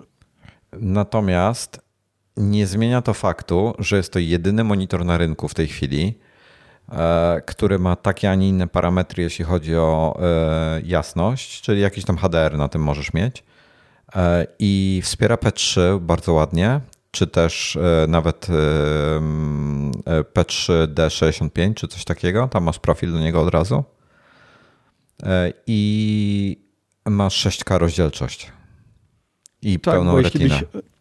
Jeśli byś zrezygnował z tego sześć K, to Asus i Acer ma tam jakieś modele, które raczej nie będą na tyle dobre do obróbki filmów z H D R em, ale mają porządny H D R. Natomiast ty, jak bardzo ci zależy na mocnym H D R ze?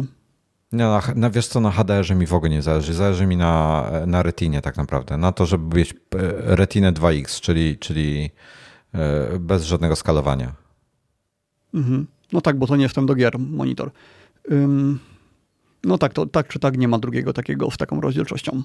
Nie ma. Poza tym, wiesz, już tyle lat pracuję na, przy odpowiedniku dwa tysiące pięćset sześćdziesiąt na um, dwa tysiące pięćset sześćdziesiąt na tysiąc czterysta czterdzieści, dobrze mówię? Tak.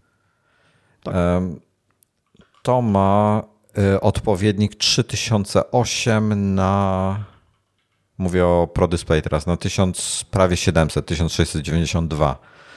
to jest dodatkowe te pięćset pikseli na szerokość, które po prostu by mi się przydały. No. To jest prawie tak, jak ja pracuję na co dzień i różnica jest kolosalna. Ja nie byłbym w stanie zejść na tą niższą rozdzielczość, bo całkowicie musiałbym przebudować swoje interfejsy. A na, na jakiej ty y- pracujesz? Na natywnej. trzy tysiące osiemset czterdzieści na dwa tysiące sto sześćdziesiąt. Wow. Okej, okay, ja, ja na natywnej jest mieści... za małe wszystko dla mnie. Dla mnie jest w sam raz. Mam to siedemdziesiąt centymetrów od oczu, jest w sam raz. I to, jak ja tam dużo mieszczę, to sprawiało, że ja przez lata, przez sześć lat y, byłem w stanie używać jednego monitora, kiedy normalnie wcześniej musiałem mieć dwa... Mm, no w tym trzecim to już tak za bardzo nie wiedziałem, co zrobić.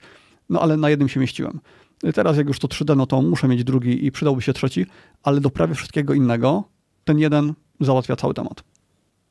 Nie, ja, ja bym bardzo chciał mieć, właśnie patrzyłem, właśnie taki, wiesz, Mac Mini, Full Wypas albo ewentualnie R, plus do tego ten monitor. No ale jakby nie patrzeć, suma, już sobie z Maciem Mini sobie podsumowałem, cenę wychodzi mi trzydzieści niecałe cztery tysiące złotych. Plus dok, no to, bo jeszcze doka pewnie bym do tego dokupił, to wyjdzie trzydzieści pięć tysięcy. To jest kupę kasy za, za Maca Mini, który ma szesnaście giga ramu i no dobra, monitor jest zajebisty, tak? Ale, ale Mac Mini ma szesnaście giga ramu. Gdyby on w tej cenie miał sześćdziesiąt cztery, jeszcze mocniejszy procesor, no to nie, to jest trzydzieści pięć tysięcy za komputer, nie. Wiesz co, powiem ci tylko jedno. Um, o ile o ile jeszcze do niedawna złożenie peceta w cenie dziesięć do dwunastu tysięcy takiego topowego nie było problemem, to w tej chwili przy dzisiejszych cenach, no niestety te Maci zaczynają wyglądać korzystnie cenowo. Bo teraz tak. Są, są, są podobne pieniądze kosztują w tym momencie co, co P C. Słuchaj, już patrzę. siedemnaście tysięcy złotych za trzydzieści dziewięćdziesiąt. osiemnaście tysięcy złotych. Ja kupowałem kilka miesięcy temu, to trochę ponad siedem tysięcy kosztowało. No, w tej chwili stoją po osiemnaście tysięcy. Powiem tak, nawet gdyby mi się udało dorwać w tej chwili taką kartę graficzną za jakieś rozsądne pieniądze, powiedzmy nawet gdybym, gdyby gdzieś miał możliwość kupienia tego za dziewięć tysięcy, to bym to sprzedał od razu. Ale nie, nie, bo w ogóle ty nie powinieneś myśleć o tej karcie, bo ty jej nie potrzebujesz. To jest karta tylko do grania w osiem K i w... I, bo wtedy potrzebujesz tych gigabajtów dodatkowych V RAMu na tekstury albo do robienia trzy D. No, no bo dziesięć giga to jest za mało na trzy D. trzydzieści osiemdziesiąt. Więc potrzebujesz trzydzieści osiemdziesiąt, która jest połowę tańsza. O połowę to tańsza? Znaczy, była, byłaby połowę tańsza, tak. Nie, nie jest o połowę tańsza. Tu jest problem. Kosztuje trzynaście tysięcy. No okej. Okay. Więc jest dwa tysiące złotych tańsza. Więc dobra, znalazłem ceny, gigabajta. Gigabajt być, jest za jedenaście tysięcy. No połowę taniej. Ona Tylko... powinna kosztować trzy tysiące trzysta złotych chyba. Tak, tak, to jest absurd. E, dobra, inaczej. E, zobaczę moje, bo ostatnio robiliśmy to porównanie. E, pięć tysięcy siedemset XT, czyli taka jak ja mam, za którą zapłaciłem mniej niż dwa tysiące złotych. E, czekaj, tylko zaznaczę sobie nowe, bo są bardzo dużo używanych jest. sześć tysięcy sześćset złotych, dokładnie mój model, czyli trzy ponadkrotnie droższy. No to jak ja kupowałem za dwa tysiące złotych, no. To myślę, że ja kopalnię odpaliłem dopiero późno, bo gdzieś tam w lutym chyba, yy, czy w styczniu, yy, w lutym. No to myślę, że już się mogła zwrócić. No, no chore w tej chwili, ale, ale tak, tak w skrócie. Yy, komputer, żeby złożyć, to jest około osiem tysięcy złotych, zależy jakie dyski, es es de ki włożyć i tak dalej, ale mówię topowy komputer na, na i dziewięć albo jakimś a em de ku to jest około osiem powiedzmy tysięcy złotych, do tego gie pe u potrzeba za jedenaście tysięcy, to już się robi prawie dwadzieścia, bo nawet nie mówię, że trzydzieści dziewięćdziesiąt kupisz, tylko trzydzieści osiemdziesiąt, mówimy do grania komputer. To, to już masz dwadzieścia tysięcy złotych. Jeszcze te, te, te nie ma monitora ani akcesoriów do tego ewentualnych. Okej, okay, ale nikt tego nie zrobi. Poza tym na Macu też nie pograsz. Um, więc jeśli ktoś teraz składa kompa, no to zostaje mu Integra na jakiś czas i ewentualnie kiedyś tam dokupienie nowego gie pe u. Problem w tym, że obecnie się szacuje, że tak, taka normalna dostępność, że idziesz do sklepu i kupujesz, będzie w drugim kwartale dwa tysiące dwudziestego drugiego roku. Czyli jeszcze ponad rok czekania. No, e, także w tej chwili jest bardzo kiepski okres w ogóle na komputery, ale powiem tak, y, załóżmy, że chcesz kupić sobie komputer, żeby Hackintosha zbudować nawet, na takim, e, nie wiem jaką G P U, no powiedzmy takiego X T K jak ja mam, tak, sześć tysięcy złotych musisz wyłożyć, e, plus e, na komputer e, z dyszkę, to masz około dwanaście do piętnastu tysięcy złotych będzie cię kosztował. To ale za to te policzmy, pieniądze, za, za dziewięć tysięcy masz full wypas Maca Mini. Ale można by złożyć chyba ze zintegrowaną kartą graficzną. Dałoby się coś takiego ogarnąć. No ale Mac Mini z M jeden zniszczy ten komputer pod względem G P U. To prawda. Mhm.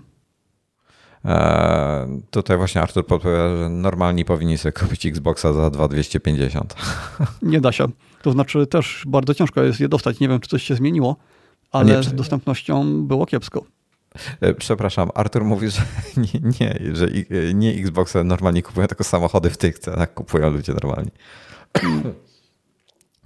No i, i tutaj dochodzimy do, do tego, że komputery w tej chwili są bardzo, bardzo drogie. Powiem to znaczy, ci szczerze, no. To, że w tej chwili już w ogóle nie ma sensu składać Hackintoszy, no to w sumie doszliśmy do tego wniosku już dwa epizody temu, no i tego się trzymamy, to się raczej nie zmieni. To znaczy, jeśli teraz coś kupować, no to faktycznie Maca, a nie Hackintosha. To na pewno. Tak. I teraz przech- chciałem przejść do, do OLEDów nowych, które L G zapowiedziało i których jeszcze nie ma. Ale to jest potencjalnie coś ciekawego, bo ty pewnie skrytykujesz, ale jako taki komputer do obróbki, do, do hobbystycznej obróbki zdjęć dla kogoś bardziej wymagającego, ale niekoniecznie potrzebującego color edge'a, czy tam jakiegoś neka wypasionego, to mamy, mamy serię monitorów od L G, która ma się w tym roku pojawić. Będą to cztery modele OLEDowe, wszystkie cztery są OLEDowe, w dwóch rozmiarach dostępne, dwadzieścia siedem i trzydzieści jeden i pół cala, cztery K rozdzielczość, czyli trzysta osiemdziesiąt cztery zero na dwa tysiące sto sześćdziesiąt, sześćdziesiąt herców, P P I będą mieli sto, od stu czterdziestu do stu sześćdziesięciu trzech, czyli nie jest to retina, panele są ponad dziesięciobitowe, nie wiem czy to jest osiem bitów plus F R C czy, czy dziesięć bitów.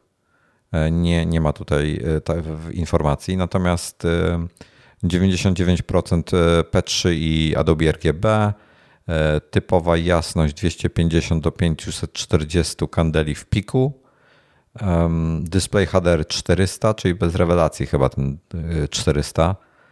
Czyli taki, który kompletnie nic nie daje. Tak, i premiera ma być lipiec dwa tysiące dwudziesty pierwszy dla jednego z modeli oraz... Um, aha, przepraszam, dwa, dwa z tych modeli będą takie prostsze, dwa z nich będą um, lepsze. Jeden, te, te dwa lepsze, takie bardziej dla fotografów, będą same się kalibrowały. Jakieś osłony będą miały przed światłem jak, jak, i tak dalej. Będą się nazywać, ta seria ogólnie będzie się nazywała Ultrafine OLED Pro i ceny są niestety tutaj, bo tutaj patrzyłem szczególnie na ceny i to w kontekście i Pro Display X D R i innych modeli, gdzie ten panel, no mówię, jasność dwieście pięćdziesiąt kandeli, taka typowa, do pięćset czterdzieści w piku, a to jest monitor, który będzie kosztował od trzech do czterech tysięcy euro zależnie od modelu. Czyli możemy w tej chwili, nie wiem jaki jest dzisiaj kurs, ale szybko sobie przeliczę i wynika z tego, że będzie to do osiemnaście i pół tysiąca złotych. To ja... jest kupa kasy. Założyłeś, że ja to będę odradzał, natomiast nie wiem, bo technologia OLED się tak bardzo różni od L C D, że z L C D sobie mało kto potrafił poradzić. A na przykład w C R T, do których jednak OLEDy są trochę bardziej podobne, mhm. no to było dużo prościej. I wtedy mieliśmy mnóstwo producentów, którzy robili świetne monitory. Tam ich było wtedy kilkunastu, naprawdę było w czym wybierać. Dopiero jak weszło L C D, które jest fatalną technologią, to znaczy tam musimy iść na mnóstwo kompromisów i korygować mnóstwo problemów, których nie powinno być w zasadzie. W innych technologiach one niekoniecznie będą, więc yy, możliwe, że OLEDy Znowu, że w OLEDach znowu będzie taka sytuacja jak kiedyś. No nie wiem, to się dopiero okaże, jak wyjdą testy. Pamiętam, że N E C chciał zrobić OLEDowego, um, OLEDowy monitor. Nie poradzili sobie z tym, ale to było lata temu. Um, nie miałem okazji go przetestować, bo by, były jakieś tam prototypy, które można było sprawdzić, ale akurat no, zanim dotarłem do Polski, to już je wycofali. Um, no ale były z nimi problemy. Te L G no, będą drogie, um, więc mają budżet, żeby tam napakować tej elektroniki. Um, nie zakładam, że to będzie dno, tak jak w L C D. Zakładam, że może coś z tego wyjść, ale poczekam, zobaczymy. A jeszcze dodam, bo tutaj jest komentarz Artura. Wojtek, zejdź na ziemię, monitor O L E D yy, ci dwa lata podziała. Yy, żywotność OLEDów się gigantycznie zmieniła. Jak się teraz kupi L G, na przykład yy, C dziewięć, czy nawet chyba C osiem, to on ma dużo, dużo większą żywotność niż te starsze ekrany, nawet jeśli się go używa jako monitora komputerowego. A dużo co z wypalaniem? Tak, yy, tak, to działa w ten sposób, że mm, telewizor się włącza na przykład w nocy, kiedy ty go nie używasz i uruchamia wtedy te mechanizmy, które odświeżają ekran. Jeśli byś wyłączał telewizor na noc z prądu tak całkowicie, zarżniesz go bezdyskusyjnie, to zabijesz go wtedy. Ale jak go używasz tak jak powinieneś, czyli zostawiasz go w prądzie, no to on się będzie sam uruchamiał, sam się będzie odświeżał i będzie dbał o to, żeby było ok. Poza tym są różne mechanizmy, na przykład że piksele trochę przeskakują, do tego o, nawet nie o jeden widzisz, piksel, bo tak, jeden, tak, tak, tak, minimalnie się jeden przesuwają. Piksel się zmienia i dzięki temu żywotność rośnie gigantycznie. Niestety jest też, y, są też wady, na przykład y, przyciemnianie ekranu, kiedy za długo jest rozjaśniony, y, ale w, w monitorze wydaje mi się, że będzie łatwiej się z tym uporać niż na bardzo dużej powierzchni telewizora. Y, łatwiej też to będzie chyba schłodzić. Nie wiem, z- zobaczymy. A co myślisz o tym, wiesz, ja na przykład mój monitor jest włączony, nie wiem, przynajmniej osiem godzin dziennie, pewnie dłużej. Rano włączam komputer albo, albo wybudzam, wiesz, on cały dzień pracuje, okej, okay, screensaver jakiś tam włączę, jak, jak nie mam nie przy komputerze, ale, ale co, no, tak jak, jak Artur zauważa, logo Apple w górnym lewym rogu na, na pasku, albo cały w ogóle pasek menu, który jest elementem stałym. Ono mhm. się świeci, on się świeci cały czas. No, ciekaw jestem, jak bardzo szak trafi. Eee, czy, czy O L E D będzie potrafił ogarnąć coś takiego? Są testy na YouTubie wielomiesięczne, takie pół roku i dłużej. Ym, chyba jeden znajomy używa od dwóch lat. C osiem tak używał. I nie ma problemów. Ym, jak, jako monitora używa. Ale... Jako, cie, jako ciekawostkę pokażę, mhm. to jest mój telefon. Nie który, widać nie ostrości. To jest mój telefon, który ma panel OLEDowy. W górnym prawym rogu są trzy ikonki, czyli zasięg L T E, zasięg Wi-Fi i bateria. Ten telefon ma półtora roku. Mojej żony ma dwa i pół roku. To jest dziesięć S, czyli taki jak twój chyba. Ty masz dziesiątkę, ja czy dziesięć S? Dziesiątkę, jeszcze starszy. Nie ma śladu wypalenia. Okej, okay, te, pan, te panele śladu. Są trochę w iPhone'ach i tak dalej, w telefonach są trochę inne niż w telewizorach i w monitorach będą, ale, ale nie mam śladu wypalenia. No i są bardzo często wyłączane jednak. Telefon się automatycznie usypia i ma regulowaną jasność, więc yy, przyciemnia i, i się rozjaśnia. Yy, nawet Apple, wydając O L E D y, przesunęło tą opcję wyłączenia automatycznej jasności do opcji dostępności, właśnie ze względu na żywotność paneli OLEDowych. Także są też takie mechanizmy, które to wydłużają, ale mimo wszystko pamiętamy, jak było kiedyś w OLEDach, w telefonach OLEDowych, one miały problemy. Tam odbijały się ikonki, yy, dawno temu jakieś Samsungi. Tak, tak, odbijały du- się. Du- ale powiem ci szczerze, yy, odkąd dziesiątka się pojawiła iPhone'a, nie widziałem ani tak. jednego raportu, żeby komuś się coś wypaliło, a to są telefony, które ludzie używają po pięć sześć godzin dziennie. Tak. Ja rozumiem, że często się wyłącza i włącza i tak dalej, ale screen on time jednak mają przynajmniej, wiele osób ma pięć godzin plus dziennie i nie ma śladu. Nie, nie widziałem, być może są takie raporty. Ja nie znalazłem, że ani jednego. No i tutaj dochodzimy do tego, że w tych czasach właśnie, kiedy wyszły te L G chyba z serii ósmej, bardzo mocno się ta technologia poprawiła. Bardzo, bardzo mocno. i problem jest dużo, dużo mniejszy niż był kiedyś. Właściwie myślę, że dla większości osób w ogóle nie istniejący, że no, nie ma problemu już w ogóle. No nie wiem, ja, ja mam, wiesz co, chciałbym tego I Z O wymienić sobie na coś przede wszystkim większego. No chciałbym mieć sześć K. Pro Display jako jedyny. W ogóle taka ciekawostka, Pro Display X D R fizycznie jest mniejszy od mojego I Z O, co jest, co ostatnio sprawdziłem z ciekawości i mnie to bardzo zdziwiło. Jest fizycznie mniejszy od mojego I Z O. Bardzo jestem ciekawy, czy Apple teraz, no bo są ploty, że w tym roku wypuści monitor pięć K. pięć K to już jest, znaczy nie zyskam jakość, nie, jakość każdego piksela jakby, tak, bo będzie Perfect Retina dwieście osiemnaście p p i, a nie, nie sto czterdzieści jak mam teraz, um, ale nie zyskam przestrzeni, więc pod tym względem bardziej mnie kusi sześć K, ale z drugiej strony taki iMac, jeżeli będzie miał sześć K, to pytanie, czy tego monitora, czy oni po prostu nie wypuszczą Pro Display X D R w wersji dla osób, chciałem powiedzieć biednych, ale biedniejszych, czy też mniej zamożnych, o w ten sposób powinienem to powiedzieć, mniej zamożnych. Kosztujący, Myślę... nie wiem, zamiast dwudziestu, przepraszam, już tylko dokończę, kosztujący na przykład zamiast dwudziestu pięciu, żeby kosztował, nie wiem, nawet piętnaście tysięcy. piętnaście tysięcy wziąłbym, który dogadał się z którymś z tych, znaczy przez resellera bym poszedł, wziąłbym sobie na raty czy coś i, i bym przełknął jakby tą cenę. Ale więcej to już chyba nie. Myślę, że dla Apple'a ma to dużo więcej sensu.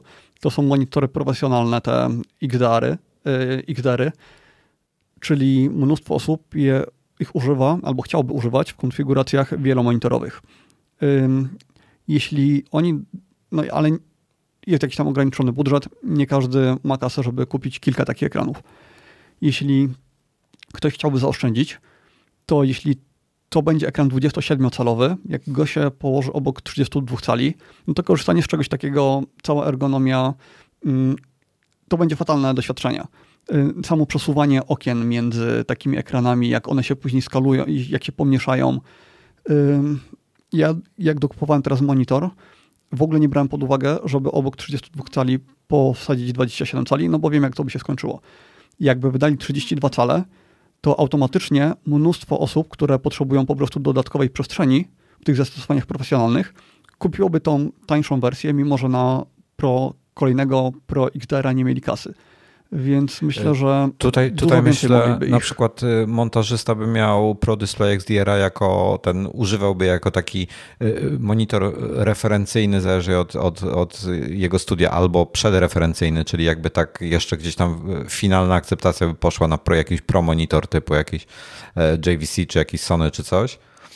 Ale ten już, już by jakby widział prawie to, co jest, ale obok miałby jeszcze drugi monitor, dokładnie taki sam, jeśli chodzi o wymiary, rozdzielczość i tak dalej, tylko gorszy, na którym mógł być gorszy, bo tam by miał, nie wiem, notatki, maile, przeglądarkę, obojętnie, takie typowe narzędzia. Miałoby to no sens tak, większy, wyświetlanie, myślisz? Zdecydowanie, wyświetlanie miniatur, wyświetlanie klipów, które dopiero będzie przyciągał do edycji, te wszystkie suwaki od kolorów, wybór przejść, wszystkie te opcje. Zresztą dopiero co wczoraj edytowałem film w Resolve DaVinci i ustawiłem sobie tam setup dwumonitorowy. No i właśnie na tej zasadzie działałem, że na głównym monitorze miałem to, co, to, co muszę widzieć, a na, dru- a na drugim ekranie te wszystkie pozostałe rzeczy, dla których kolory kompletnie nie mają znaczenia.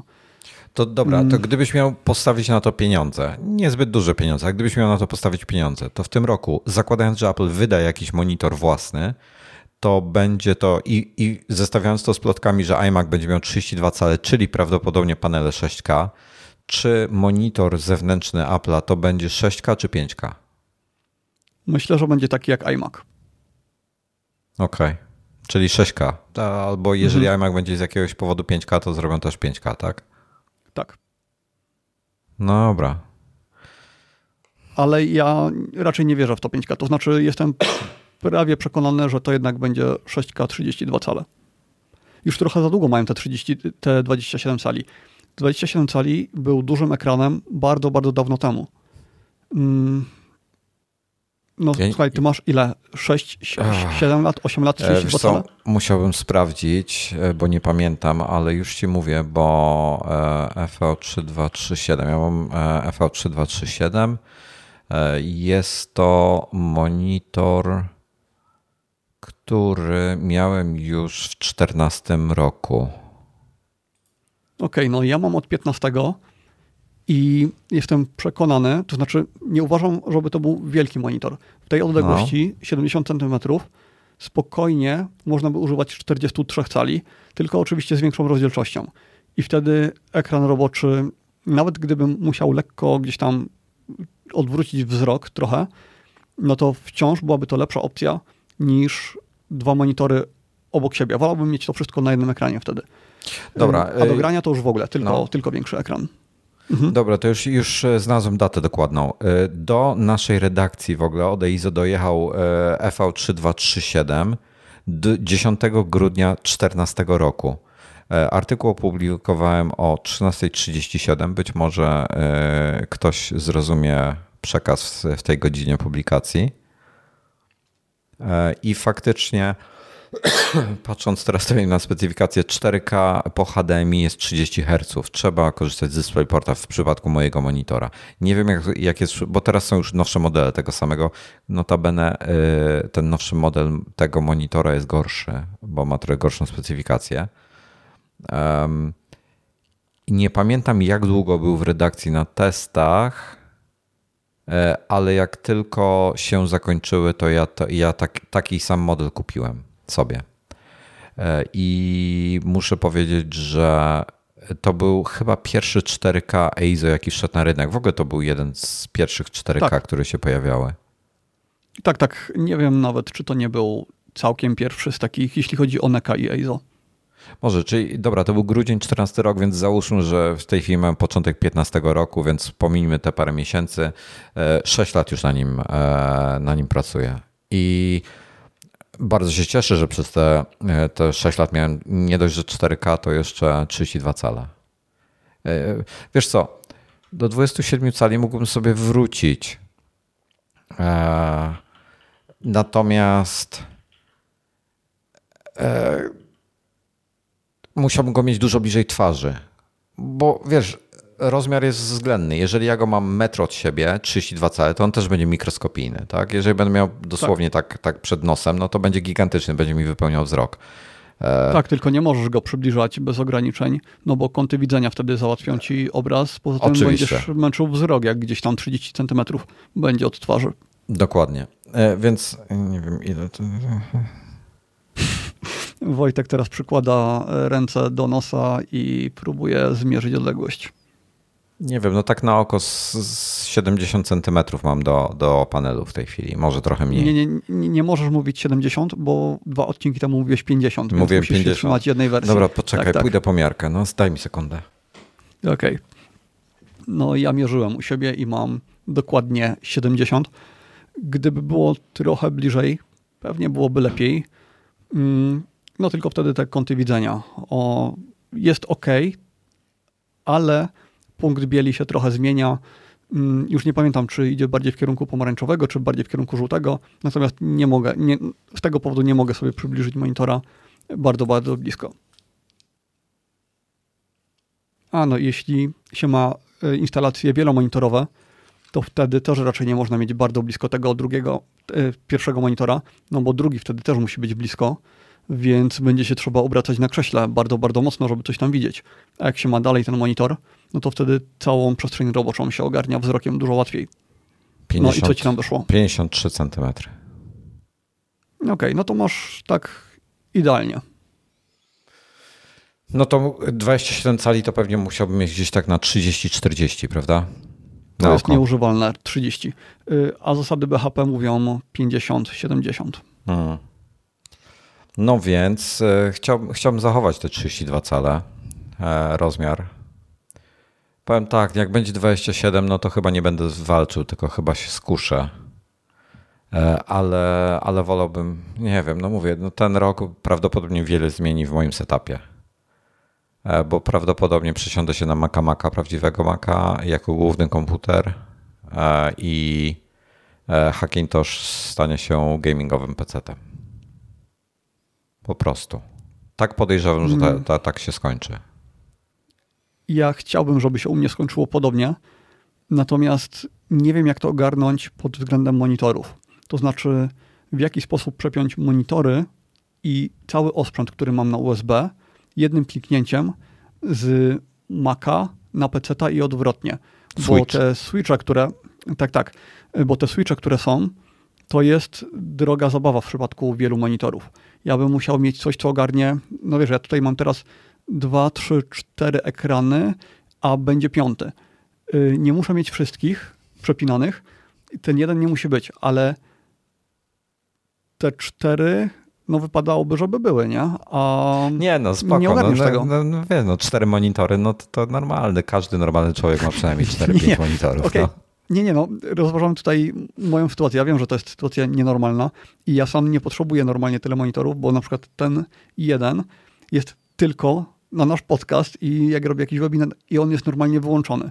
No ale to co, będę za każdym razem odpinał inny monitor i wpinał, yy, przepinał kable yy, podczas live'a. Nie wiem, czy bym, czy bym chciał.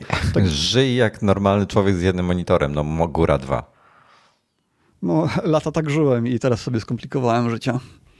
Ale e... to się będę zastanawiał, jak już wyjdą te nowe lata. Wiesz co, generalnie ja w planach mam prawdopodobnie tak, że gdybym... Bo ja mam, ja mam do grania dwadzieścia cztery i pół cala monitor dwieście czterdzieści herców. Natomiast w tej chwili Alienware wydał dwieście czterdzieści herców, już mówię jaki on ma symbol dokładnie, bo um, nie pamiętam z głowy, e, mają w tej chwili kilka modeli, e, już mówię. E, mają nowszy model e, mojego, czyli ja mam A W dwadzieścia pięć, A W on był? A W chyba, to jest, każdy Alienware ma chyba początek A W. E, model to mam dwadzieścia pięć osiemnaście H, chyba F albo H samo. Różnica jest taka, że jeden z nich był wtedy, um, wspierał G-Sync, a drugi FreeSync. Mój jest FreeSyncowy. E, tak, H to był G-Sync, H F to był FreeSync. I oni go reklamują jako dwadzieścia pięć cali, to jest dla precyzji to jest dwadzieścia cztery i pół cala.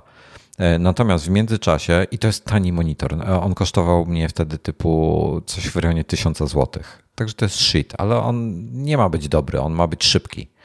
On jest I to na matrycy jest... T N, która ma fatalne, fatalny obraz, prawda? To jest T N panel, więc tam jak próbowałem, na, bo ja mam w ogóle jeszcze tego typu monitory gamingowe, mają takie tryby, których na przykład, nie wiem czy Piotrek Pokraczyński jest jeszcze w czacie. Piotrek, jeżeli jesteś, to się odezwij. Podam jako przykład w Counter-Strike'u, jak się gra w C S G O, na overpassie jako terrorysta zaczynasz grę w tunelu. Ja wiem, wiem co chcesz powiedzieć, bo gadaliśmy o tym. Gadaliśmy o tym. I to, tak, to tak, wygląda ale to w ten w tym sposób. Nagranym dawno temu. Jest Piotrek. Piotrek, weź mi napisz w czacie, ja, ja będę mówił zaraz, ale weź mi napisz w czacie, co widzisz wokół siebie, jak, jak na overpassie e, zaczynasz grać w tunelu jako terrorysta. Czy widzisz wszystko wokół siebie, czy jest ciemno, jak to wygląda? Opisz szczegółowo. A ja powiem, jak to wyglądało, jak ja grałem jeszcze na, na swoim E I Z O.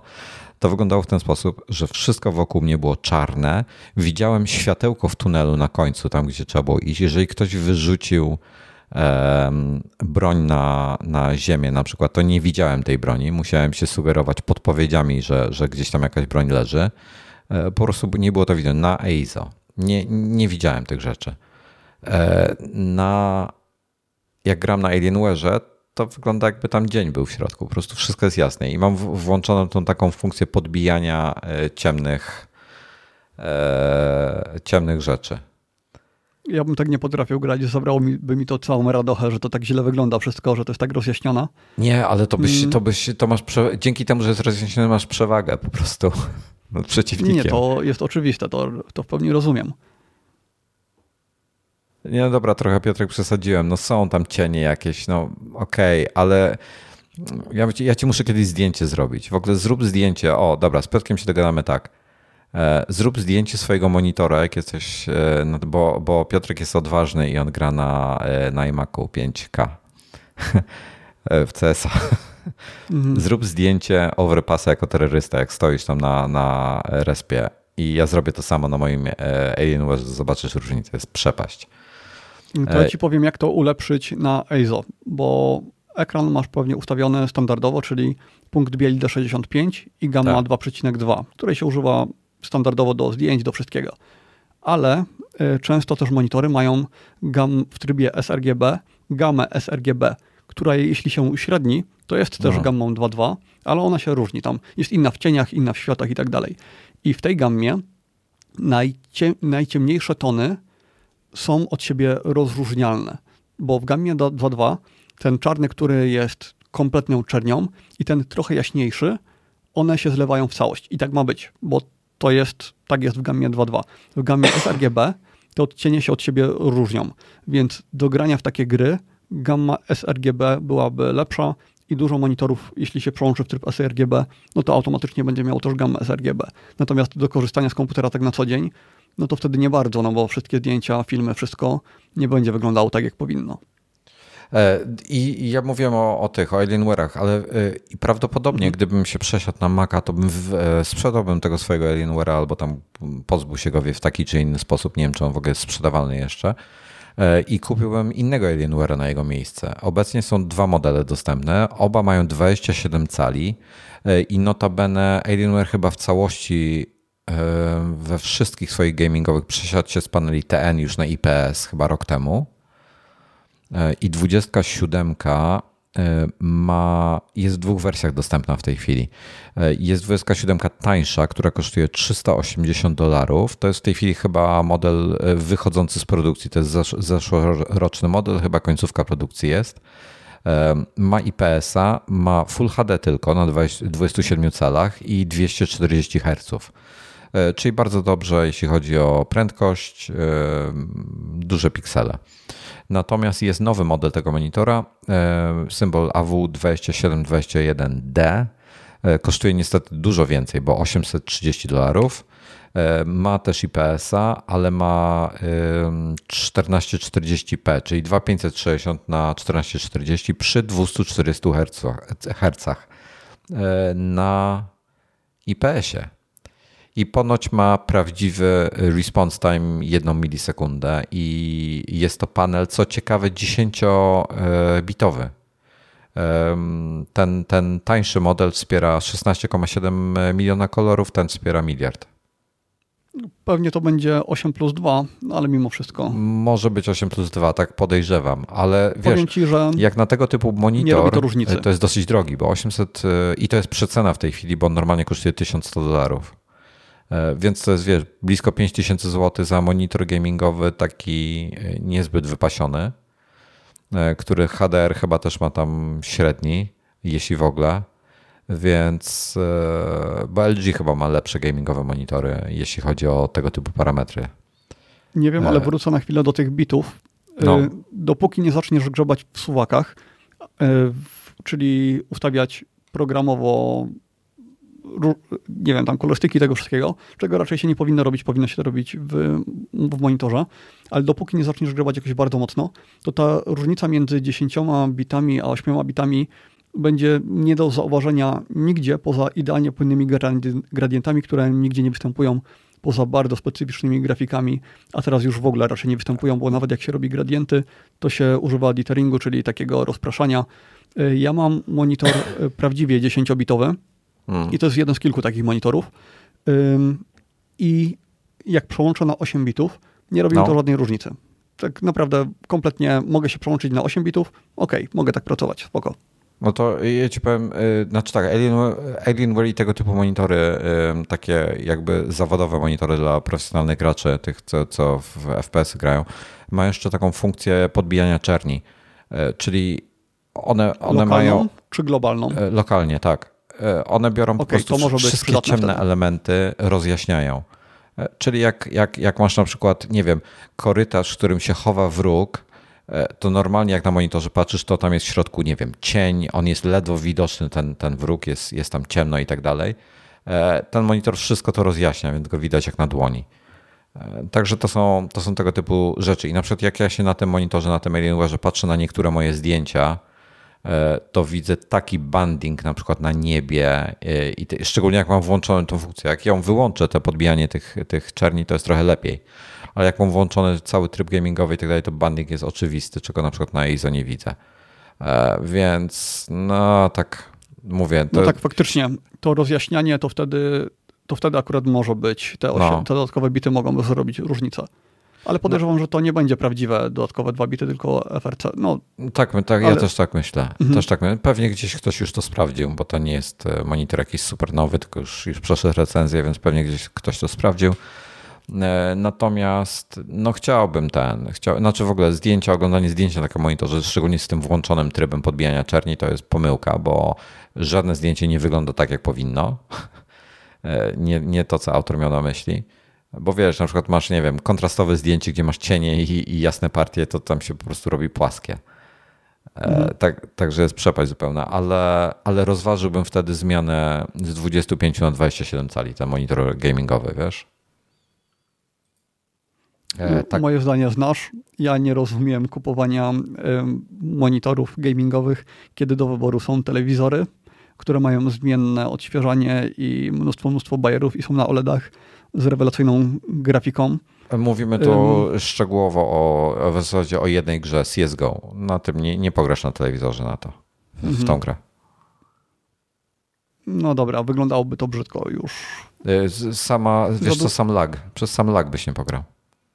Ale nie, nie, mówię tutaj o telewizorach takich jak L G, C X albo C dziewięć. No, przez sam lag byś nie pograł. Tam już jest input lag na tyle... piętnaście mhm. milisekund input laga powoduje, że gi- przegrywasz połowę swoich pojedynków.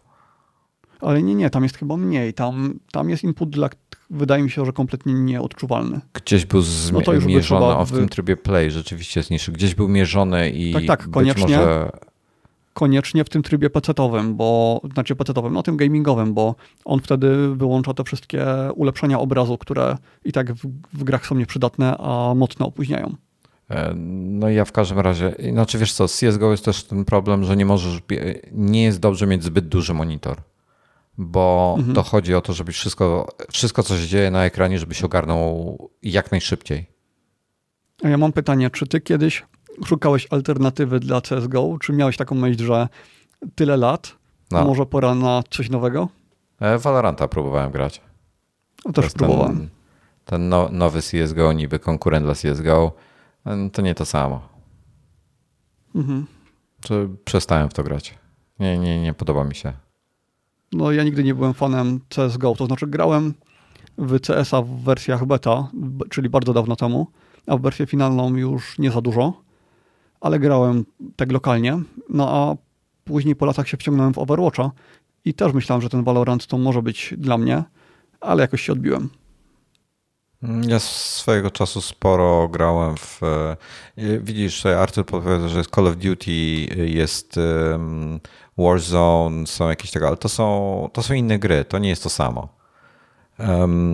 Ja próbowałem Warzone'a, próbowałem w kody jakieś różne grałem dawno temu, w te nowsze wersje niekoniecznie. Grałem w... Dużo bardzo grałem w Quake'a i w Unreal Tournament. Jak to, to były te początkowe wersje. Quake trzy, Arena i tak dalej. Jakieś te... I dobry byłem. W Dooma grałem bardzo dużo. Miałem... W ogóle brałem udział... Kiedyś się pewnie tym chwaliłem. Brałem udział w Mistrzostwach Polskich w Dooma i miałem piąte miejsce. O, brawo. W C S a... W C S a grałem kiedyś jeden sześć. Nie jestem cheaterem, Piotrek. Pokażę ci dzisiaj, że nie cheatuję. To był, kurde, nie pamiętam, który to był rok, ale w, jeszcze, jeszcze nie było C S G O, tylko w C S a jeden sześć chyba grałem i nie, nie, nie podpasował mi. W porównaniu z jakimś Quake'iem czy coś bardziej mi się podobały Unreal Tournament, szczególnie jakiś Quake i tak dalej. Potem chyba gdzieś tam, nie, C S G O chyba, gdzieś u kogoś chyba grałem, czy patrzyłem jak ktoś gra. Jak były początki tej gry i nie pasowało mi i dopiero parę lat temu zacząłem i teraz mi się podoba. Okej, okay, czyli to nie jest tak, że ciśniesz od dwudziestu lat w jedną grę? Nie, nie, nie. Ja stosunkowo późno zacząłem w C S a grać, także, także, no to ja, także nie. Ja też tak mam, że upatrzę sobie jedną grę i najchętniej grałbym w nią długo, ale U mnie to Diablo dwa, jakieś ogólnie er pe gie, tego typu gierki, no i później Overwatch.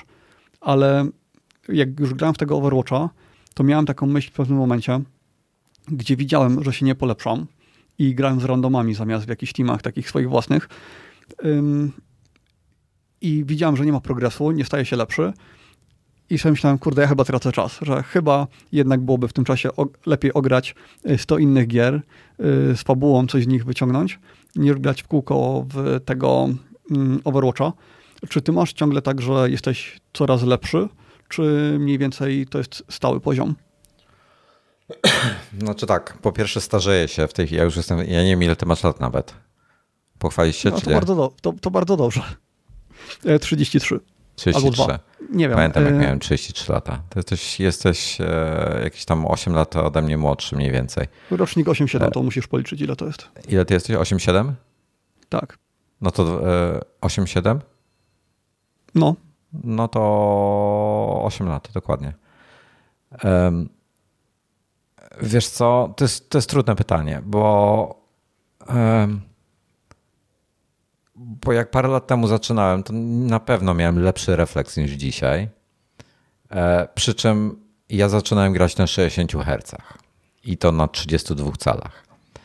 E, potem pamiętam, że Samsung przysłał do testów monitor sto czterdzieści cztery herce, też trzydzieści dwa cale notabene, co, co mi jeszcze zakrzywiony był. Co mi bardzo pasowało, bo jakby nie musiałem, bo jedyne co się dla mnie zmieniło, to, było, to miał niższą rozdzielczość, bo miał chyba Full H D albo coś takiego, albo, albo czternaście czterdzieści, już nie pamiętam, ale rozmiar miał ten sam, więc postawiłem go do, w dokładnie tej samej odległości i grałem, e, grałem w C S a. I w ciągu tygodnia skoczyłem o dwie rangi do góry. E, I to, to tak bardzo szybko.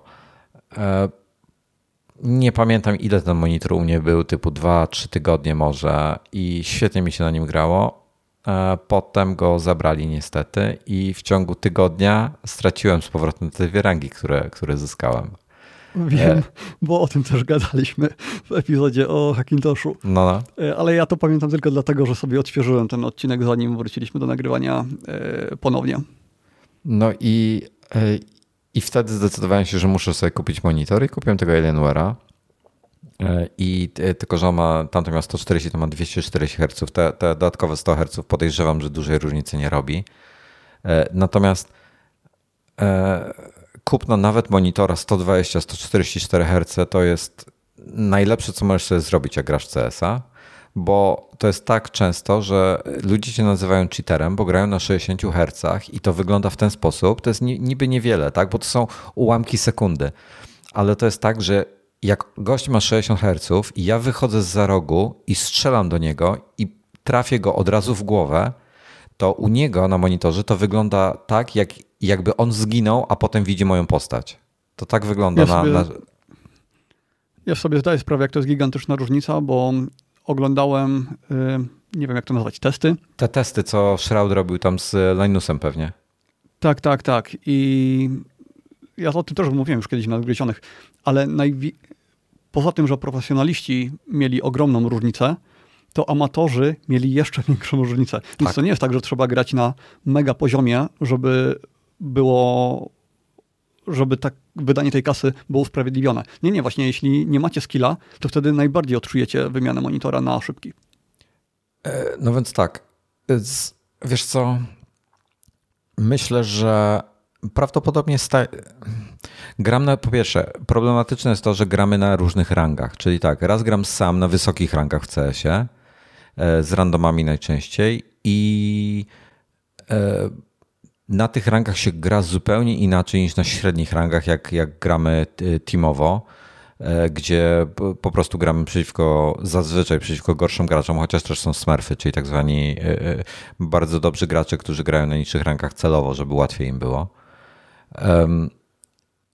Więc ciężko jest powiedzieć, bo każdy mecz jest inny, ale myślę, że delikatnie, jeszcze, jeszcze mi się delikatnie poprawia. Przede wszystkim zdobywać doświadczenie, więc na przykład e, ostatnio, e, to nawet chyba z, z tobą, e, Duchu, e, graliśmy, bo on tutaj pisze właśnie, że refleks może spadać, ale doświadczenie rośnie. I tutaj miałem taką sytuację na przykład, że ja byłem sam przeciwko pięciu, bo wszyscy zginęli, ja zostałem sam. Nie pamiętam, czy to z tobą Duchu grałem, ale chyba z tobą. I była taka sytuacja, to było na Inferno, że byłem w Apsach i słuchaj, miałem... Każdy z przeciwnik gdzieś tam przez moment wydał dźwięk jakiś, więc słyszałem, wiedziałem mniej więcej, gdzie są. I pozostało mi tylko przewidzieć, który przyjdzie pierwszy. I oni w żadnym momencie nie przyszli tak, że dwóch równocześnie na mnie wyskoczyło, tylko zawsze było pojedynczo, więc miałem de facto pięć pojedynków jeden na jeden i wygrałem każdy z nich doświadczeniem. Wiedziałem, gdzie wyjdzie, kiedy wyjdzie i... Rok temu jeszcze, czy dwa, no rok temu może już bym wiedział, ale dwa lata temu nie ma opcji. By mnie, pierwszy by mnie zaszlachtował, nawet nie, nie wiedziałbym z której strony. I tutaj to, to doświadczenie, przewidywanie zaczyna wchodzić, ten tak zwany game sense. Niektórzy, y, zna, znamy takich graczy, którzy y, mają znakomity game sense, naprawdę taki, wiesz, w ogóle taki, że nie wiesz co i jak, dlaczego on wie to i jak to robi, a są gracze, którzy nie mają zupełnie game sensu, nie mają pojęcia, co się dzieje w grze. Nie potrafią przewidzieć, co się może wydarzyć. I więc to jest, wiesz, no, gdybym miał dzisiaj dwadzieścia lat, to ciekawy jestem, jakbym grał, gdybym miał dzisiaj dwadzieścia lat. O. Ale ja jestem przekonany, że jak zaczynałeś grać w C S a, to może mogłeś wyćwiczyć wtedy lepszy refleks, niż byłbyś w stanie wyćwiczyć teraz, ale po tych latach gry, że masz refleks dużo lepszy niż miałeś kiedyś. Jeśli, nie, jeśli ktoś nie jest komandosem, jeśli ktoś nie robi rzeczy, w których ćwiczenie refleksu jest czymś, co się robi non-stop, no to podczas tego grania wyćwiczy go bardzo mocno. Gracze mają dużo le- lepszy refleks niż normalnie. Standardowy refleks człowieka to jest gdzieś tam w okolicach dwieście do dwieście pięćdziesiąt milisekund. W sensie takie standardowe opóźnienie. Mhm. Kiedy da się zejść bodajże do pięćdziesiąt milisekund. Jeśli się to ćwiczy bardzo często. I wielokrotnie słyszałem, że graczy się podaje jako przykład, gdzie ten refleks jest bardzo, bardzo mocno wyćwiczony. To ja, ja ci powiem, podam ci jeden ciekawy przykład, gdzie też jesteś często oskarżany przez innych graczy, że jesteś cheaterem. Załóżmy, że stoisz, e, patrzysz się na, na róg, czyli patrzysz się, jesteś wcelowany, masz kursor ustawiony w miejscu, że jeżeli wyjdzie ci w róg zza tego rogu, to twój kursor będzie dokładnie na jego głowie. Czyli to jest tak, że on wychodzi zza rogu i jedyne, co ty musisz zrobić, to nacisnąć lewy przycisk myszki i gość ginie tak. jednym strzałem w głowę. Widziałem też takie porównania właśnie. Ale teraz tak, jeżeli ktoś ma zły cursor placement tak zwany, czyli źle ustawia, co, co Piotrka zawsze strofuje o to, bo on gdzieś tam po, po stopach celuje. Czyli tak, idziesz sobie na przykład albo czekasz, aż ktoś ci wyjdzie i masz kursor ustawiony gdzieś w bok, albo za wysoko, albo za nisko, to ty potrzebuje, to refleks tu już niewiele ma, do, do, wiesz, nie, niewiele, niewielką rolę gra, bo Ja, bo przeciwnik, jeżeli ma dobrze ustawiony kursor w pobliżu albo na twojej głowie, to on tylko naciska przycisk, a ty potrzebujesz około sekundy, żeby ruszyć myszką, wycelować i nacisnąć. I przegrywasz mhm. w tym momencie pojedynek insta. No tak, tak, ale mimo wszystko naciskasz wtedy ten y, przycisk tam sto pięćdziesiąt milisekund wcześniej, hmm. więc y, no nie wiem, to jest czas, w którym jeśli masz wycelowane tylko w głowę, mhm. no to może się okazać, że ta głowa już pojawi się na kursorze, ale jak ty naciśniesz, no to wtedy już wyjdzie poza zasięg, kiedy przy niskim pingu, przy lepszym refleksie zdążyłbyś trafić prosto w czoło, nie? Ping chyba nie gra takiej dużej roli, bo gra ma nie, nie, kompensację ja tutaj, pinga, czyli... Nie, nie, ja tutaj mówiąc ping mam na myśli ping człowieka, ten refleks okay, dwieście pięćdziesiąt okay, okay. milisekund. No tak, tak, tak, oczywiście. Wiesz co, gdzieś było pokazywane jakieś absurdalne... See, see you, Piotrek. Gdzieś było pokazy, pokazane na przykładzie jednego z pro graczy, chyba Keniesa, jak jego mózg przetwarza informacje na ekranie i jaki ma refleks, gdzie... on w róg, on był wcelowany gdzieś tam, w, załóżmy w środek monitora, w jakiś środek jakiegoś przejścia i gdzieś w innym miejscu na ekranie na górze pojawił się dosłownie piksel przeciwnika i jego głowa gdzieś wystawała, bo próbował gdzieś tam się przez jakiś, nad jakimś murkiem zerknąć, czy ktoś tam jest, jakiś wróg. On w ciągu dziesięciu milisekund ruszył myszką przez pół ekranu, trafił gościa i zabił go, gdzie y, ja nie zdążyłem zarejestrować, że tam się coś poruszyło, a gość już nie żył. To jest, to jest e, e, tego typu różnica między, wiesz, prograczem a zwykłym. Wiesz co, słuchaj, powiem tak. Sobie, myślę, że sobie jak na swój wiek i ogólnie jak na graczy, myślę, że radzę sobie przyzwoicie. Jestem w Globala, nigdy nie miałem w, w C S G O, byłem, miałem Suprema, w tej chwili już miałem kolejne sprawdzające, na, na mainie mam e, albo... Myślę, albo... że jeden procent słuchających teraz wie, o czym mówisz. Proszę? Tak, nikt nie wie. Myślę, że jeden procent wie, o co chodzi. W C S G O jest dwadzieścia jeden rank od, od Silvera do Globala. E, e, Pod Globalem jest Supreme, pod Supremem jest Orzeł w Laurach. Mam, mam w tej chwili albo na zmianę, albo Orła w Laurach, albo Suprema, czyli jedną z trzech najwyższych, dwie z trzech najwyższych rank. To są rangi, gdzie fajnie, fajnie, że masz Globala, ale potem jest Faceit. I masz Faceit, ma dziesięć poziomów. To jest inny system rozgrywki wykorzystujący grę C S G O, ale nie na serwerach Valve'a, tylko na serwerach Faceita.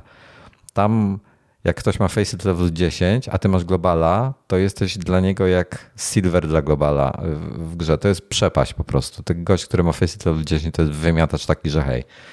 I Faceit level dziesięć to jest, taki, to jest takie dziecko dla progracza, które nic nie wie. To jest taka przepaść. Także mhm. do prograczy to ja mam po prostu tak daleko, że to jest niewyobrażalne. Natomiast wśród jakichś takich casualowych, przeciętnych graczy myślę, że jestem półprzyzwoity. Nie wiem, czy, czy jestem lepszy. Powiem ci tak, zauważyłem, że skupienie robi, skupienie się w danej chwili w, na meczu, na tym, co się dzieje, ma ogromny wpływ na rozgrywkę. Jeżeli jesteś trochę rozkojarzony, to, to gra się dużo gorzej wtedy. Dobra, to co, tym optymistycznym akcentem kończymy. Ja też dzisiaj muszę zmontować. Chyba tak. Tutaj licznik mi pokazuje ponad trzy godziny. Chociaż na początku gadaliśmy o sprawach technicznych. Wytnij to tym razem. Błagam cię, wytnij to. Tak, tak. Ja, ja wytnę sprawy techniczne. Czy nie? Zacznę tam od momentu, co powiedziałem, że będziemy zaczynali. Nie pamiętam, kiedy to było.